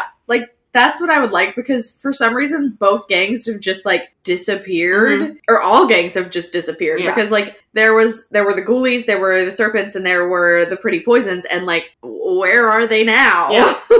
We're, like, we saw Peaches at Cheryl's party, okay. but that's it. But that's it. We saw them there, but they weren't like peaches. yeah, she she was the DJ. Uh, sorry, they weren't like the pretty poisons. Like Right. yeah. Yeah, it, so I just I need um I'm just really excited for more serpent content because back I in love the serpents. Right. Back in season one, I was just like, ugh, imagine if I cared about the serpents. And then season two happened, and I was like, I care only about the These are my serpents. children. I like didn't even like Sweet Pea and Fangs uh, uh, at first because uh, like Fangs for some reason wanted to set off a pipe bomb or something stupid like that. But and Sweet Pea was always like antagonizing Jughead, and I was like, "Oh, eventually I'll like you. And then by the end of season two, I was like, the real core four is the serpents, and I will hear nothing else. So I mean, that's what makes me sad about like the whole Tony thing is that like Tony was supposed to be a serpent, and there was a bunch of things about like last season she was saying that like her family was the serpents. Like when when they Right. got cut out of the serpents, she was like, "I'm a like basically a legacy in the serpents. You can't cut me out or whatever." And now she like literally has something to do with them, and that makes me a little sad. yeah, so I, I just super hope the serpents come back and that Alice and FP are both involved in a very big way. Because, like, who's to say Alice can't be a serpent and a reporter? Yeah, why not? I mean, she was a serpent before. Why can't you be a serpent again? exactly. Mhm, that's it. Mm-hmm. She's also a legacy. Yeah. and then they kissed, they kissed twice, you guys. Yeah, They did that for us. we got lucky. It was great. like I still want the deleted scene from season three. I like I'm Judge Judy meme. Like where's it at? But thank you for this content. More please. Okay, don't answer because I want to all say it at the same time. Did you prefer the first kiss or the second kiss better? Okay, so you will either say first or second on the count of three. Is everybody ready? Okay. Okay. Yes. Three, two, one. First. Second. Interesting. I Interesting. almost said second. Yeah. I deeply enjoyed them both because Mhm. Mm-hmm. like obviously. Yeah. Um I think your reason is going to be because we didn't know the second one was coming. Uh, yeah, that's part of it. Yeah. What's Yeah. the other part? I just think it's. Re- I thought it was sweet because like before, like you watch, it, it's more um, I guess spontaneous too. Yeah. and it, it, it felt like there was more in it too like the like this one is kind of just like the first one i felt was kind of just like a hello and a let's go do something interesting thing. but like this one is more of a it was more of a thank It you was like I love Yeah. you. Let's, I'm like I'm celebrating with you. I'm so grateful that you're a genius. Yeah. yeah. yeah, that's really sweet. It was more of a relationship kiss. yeah yeah. well, I mean, the first one is also a Yeah, yeah. No, relationship. no, no. But do you know what I mean? Like, um, it's like um, like a nat like a intimacy. Yeah, Yeah. like just a little moment that they would have. Like Alice went in with intention Yes. in the first kiss, which is probably why I like it. either way i Um, like both of them because we don't have betty rolling her eyes in the background to cut away to Yeah, exactly. no, they were both very good. I like the first one because I just do, uh, and it was longer, and I can make better gifs out of that. Mm. But I also deeply enjoy the second one because it was just really soft and just just, just really like cute moment for them. good And I- content and I hope we get more. Yeah, I liked it. Like that was like, oh, they are in a relationship. yeah Yes, good. like we missed it happening but i'm happy we're here now Yeah, Yeah. Exactly. so should we do our segments Yeah. yeah. Okay, so now it's time for segments. My first segment is asexual jughead question mark question mark question mark, and the answer is yes, always yes. I don't care. And mine is which MILF was the most badass? And you know what? It's freaking Mary. It's 100%. absolutely Mary. it's it's Mary today, tomorrow, and in the the rest of the future for the rest of time. Right. It's Mary. we we were literally watching the episode, and when Mary like wielded that gun, we were like, "So Mary's the most badass milf." Um, doesn't matter what literally anybody else does this episode, Right. Um, like that's it. It's over for you. It's Like we were all like, we love Alice, and our default is usually Alice, but uh-huh. uh, Mary took it home. Yeah. and uh, my segment that I've officially stolen from Robin, I guess, uh, is did the snake parents acknowledge their obvious history? And yes, they Like, did. Not only did they did they acknowledge their history and the fact that like they are now dating, but they also acknowledged their Obvious obvious history. They talked about being in high school. They did. They acknowledged their history pretty much in every single scene that they shared in this episode, and uh, that's beautiful. When I started this segment in 208, Yes. I this was the episode that I was waiting for for this segment. You know? Yes. And I'm just happy that I was able to gift this moment to you. Thank you so much, Robin. You're welcome. So now it's time for our best line award. My best line award goes to Cheryl for By the time spring thaw comes around, the salmon will have gobbled up his eyes. gobbled up his eyes. I'm like, no. She's like thrilled about eyeballs getting eaten. Oh. And honestly, I just want to say, Cheryl, um, I really hope they eat the rest of him too. yeah, because just his eyes. he's gonna be pretty identifiable still, even if he's just missing some eyeballs. Yeah. Uh, and I have an honorable mention that goes to Hiram for Yeah, okay. "Mm, yeah, yeah, all Right. right. All right. Like I wish, I just wish you could also provide a GIF of that moment because his face Yeah. It's so funny. I have great news because on Tumblr, Oh, I post gifs of our favorite line award, and uh, it's going to take me a while to get here, but eventually, because eventually. I'm still I'm still posting like halfway through the Stranger Things podcast. My favorite line award goes to FP for Well, we monitor our patients fairly closely. Well, not closely enough, huh, Doc? and my favorite line award goes to Veronica for Mrs. Andrews, I'm obsessed. because you are obsessed. I am obsessed. Mm. And now it's time for our trailer reaction. Okay, I'm gonna read the thing on the bottom of Gina Torres guest stars as Riverdale High's guidance counselor, who is named Miss Burble. Oh, wait, didn't we hear about? her? We've heard about her a lot. We just That's never right. seen her. So I guess why is Jughead at Riverdale High? Okay, whatever.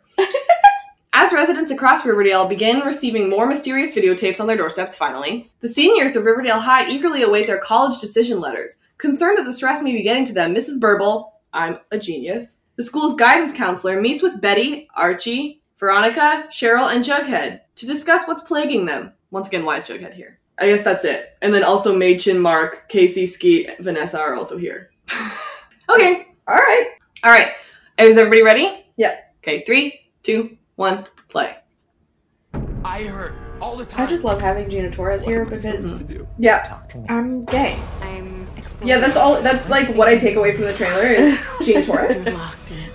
Like, I'm very glad that Archie and uh, Cheryl, especially, are uh, finally getting the help that they need. Yeah. I mean, Archie should have seen somebody for like a while. Yep. Yeah. But it doesn't even look. And it, Cheryl. looks, it looks like he's standing in this though, so it's like I'm not sure if that's who he's talking to. I mean, he probably gets up to be like, right. I'm upset, and then like turns around and is like crying. But like, why is he saying what am I supposed to do to the guidance counselor? You know, like it seems like I don't know. I mean, I guess that makes sense. It's just like it seems more intimate than it would be with her. Right. So yeah, Mrs. Burble. I have Betty, and then what's that? Hiram in his study, I guess. We have Cheryl screaming, Jughead freaking out. Like Cheryl screaming. I'm like, what's going on? Cheryl, there is something wrong with you, to be honest, uh, and I hope that you figure that out. Yep. There's not a whole lot to glean from that, um, The only plot wise. the only thing that you can glean from it is, oh, they never announced Gina Torres was coming to Riverdale. Which, like, I've been asking for, honestly. Like, w- when they told us that Chad Michael Murray was coming, like, I was kind of disappointed when we actually finally got Chad Michael Murray because I thought, how cool would that be if that had been, like, a reveal of Chad Michael Murray? So this Yeah. is kind of cool. Yeah, it is exciting that we get to see like this in real time. I guess you're you're right. I mean, I'm excited for you guys, but I mean, I don't know who this person is. So, yeah, Yeah. there's not really much else to glean from it, No. unfortunately. Uh, Yeah. This is the episode that's supposed to have the sex talk, though. There is a Finally, there is a promo picture with uh Alice sitting with Betty at the Hmm. guidance counselor's office. So I wonder if that like if she catches she and Jughead doing something, or if like the guidance counselor is like, we should talk to your mother about Yeah. how much underage sex you're having. Yeah. Yep. Uh, thank you so much for listening to this episode. Our music is Terminal by Good News Tunes. Please uh, rate us a review on iTunes. We would love that. Even if you just do the little stars, that's also fine. Um, and we also have a survey, so if you have any thoughts on how we could be better or uh, how we are doing well, um, let us know. That is in the description. If you're a fan of The Hundred, we like to talk about that show too. Um, we are going to be doing the final season coming up here, and we're running Unity Days to cover Unity Days. Yes. If you're a fan of Lost, we like to talk about that show too. Um, we have finished all of season one, and we are just nearing the end of season two. That is being released monthly, and it's spoiler free. So if you're watching for the first time, we would love to have you. If you're a fan of Stranger Things, we like to talk about that show too. Robin and Brittany did all of season one, and I guest starred on a couple episodes, and they did a s- episode by episode reaction to season three. And you can listen to all of those on the Stranger Things channel, and we'll be doing season two all of 2020, Mhm. and then season three following that, and uh, then hopefully season four will be here, and we will be s- less sad that the wait is so long. Yeah. And in coming in 2020, 2020, I'm okay. 22 Coming in 2020 is a Star Trek Picard pod, so uh, keep your eyes out for that, ears out for that maybe, because we're going to be releasing the first episode soon-ish. Like a teaser. Yeah, a little, a little teaser. Mhm. You can join us every Tuesday on the TV Co app at 7 p.m. PST. If you're listening to this as it's coming out, this coming Tuesday, we're going to be rewatching this episode. But if you want to check out our Midnight Club episode, you can go on our profile on TV Co, and all of our broadcasts are saved. So you can watch it. You can still watch it. Woo! Woohoo! Yay. You can follow the aficionados on Twitter, Facebook, Tumblr, Instagram, Redbubble, YouTube, but mostly Twitter with a side of Tumblr where Robin makes gifts. I make gifts and I work really hard on them. Please support me. Yep. Our Patreon is patreon.com slash theaficionados. If you like what we do here, please consider donating because it's really expensive, especially with this uh, other podcast that we are uh, adding to our network. And yes, it is all us. Yeah. It's all us. Yeah. Um, and uh, if you join before the end of the year or give us a one time donation of $5 Canadian or more, you can get a postcard. We will send it to you. Yep. And if you're looking for the PayPal that you need to send that to, you can check out our Twitter. It's our pinned tweet right now. You can follow me on Twitter at Britannia, which is B R I T T A N I A with an underscore at the end. And you can follow me personally at Robin E. Jeffrey, that's R O B Y N E J E F F R E Y, pretty much everywhere. And you can follow me at SamKCC on uh, Twitter and Instagram. It's S A M C A S E Y C. Thanks. Last episode, Sam said, This weekend I'll fix my new, I'll change my I username. and I shit." tried. I really tried. Mm. I looked at several other options, um, and I just haven't found one yet because someone has just Sam Casey already taken, Mm, and that bothers me. I am so sorry. Thank you. What if you do Sam Casey with an underscore at the end? I tried. You have to have three in order to. Um, Three underscores? and, Uh, yeah, because someone else has taken Sam Casey underscore Ah. and Sam Casey underscore underscore. So Alas. I would have to put three underscore. What about Sammy Casey? I hate it. Okay, okay. So, next episode is episode 408 In Treatment. In Treatment is an American HBO drama about a psychotherapist, 50 something, Dr. Paul Weston, and his weekly sessions with patients, as well as those with his own therapist at the end of the week. So, um, that's relevant. It is. It's absolute. Finally. Finally, a very relevant uh, title for the episode. Score. Okay, love you. Bye. okay, love you. Bye.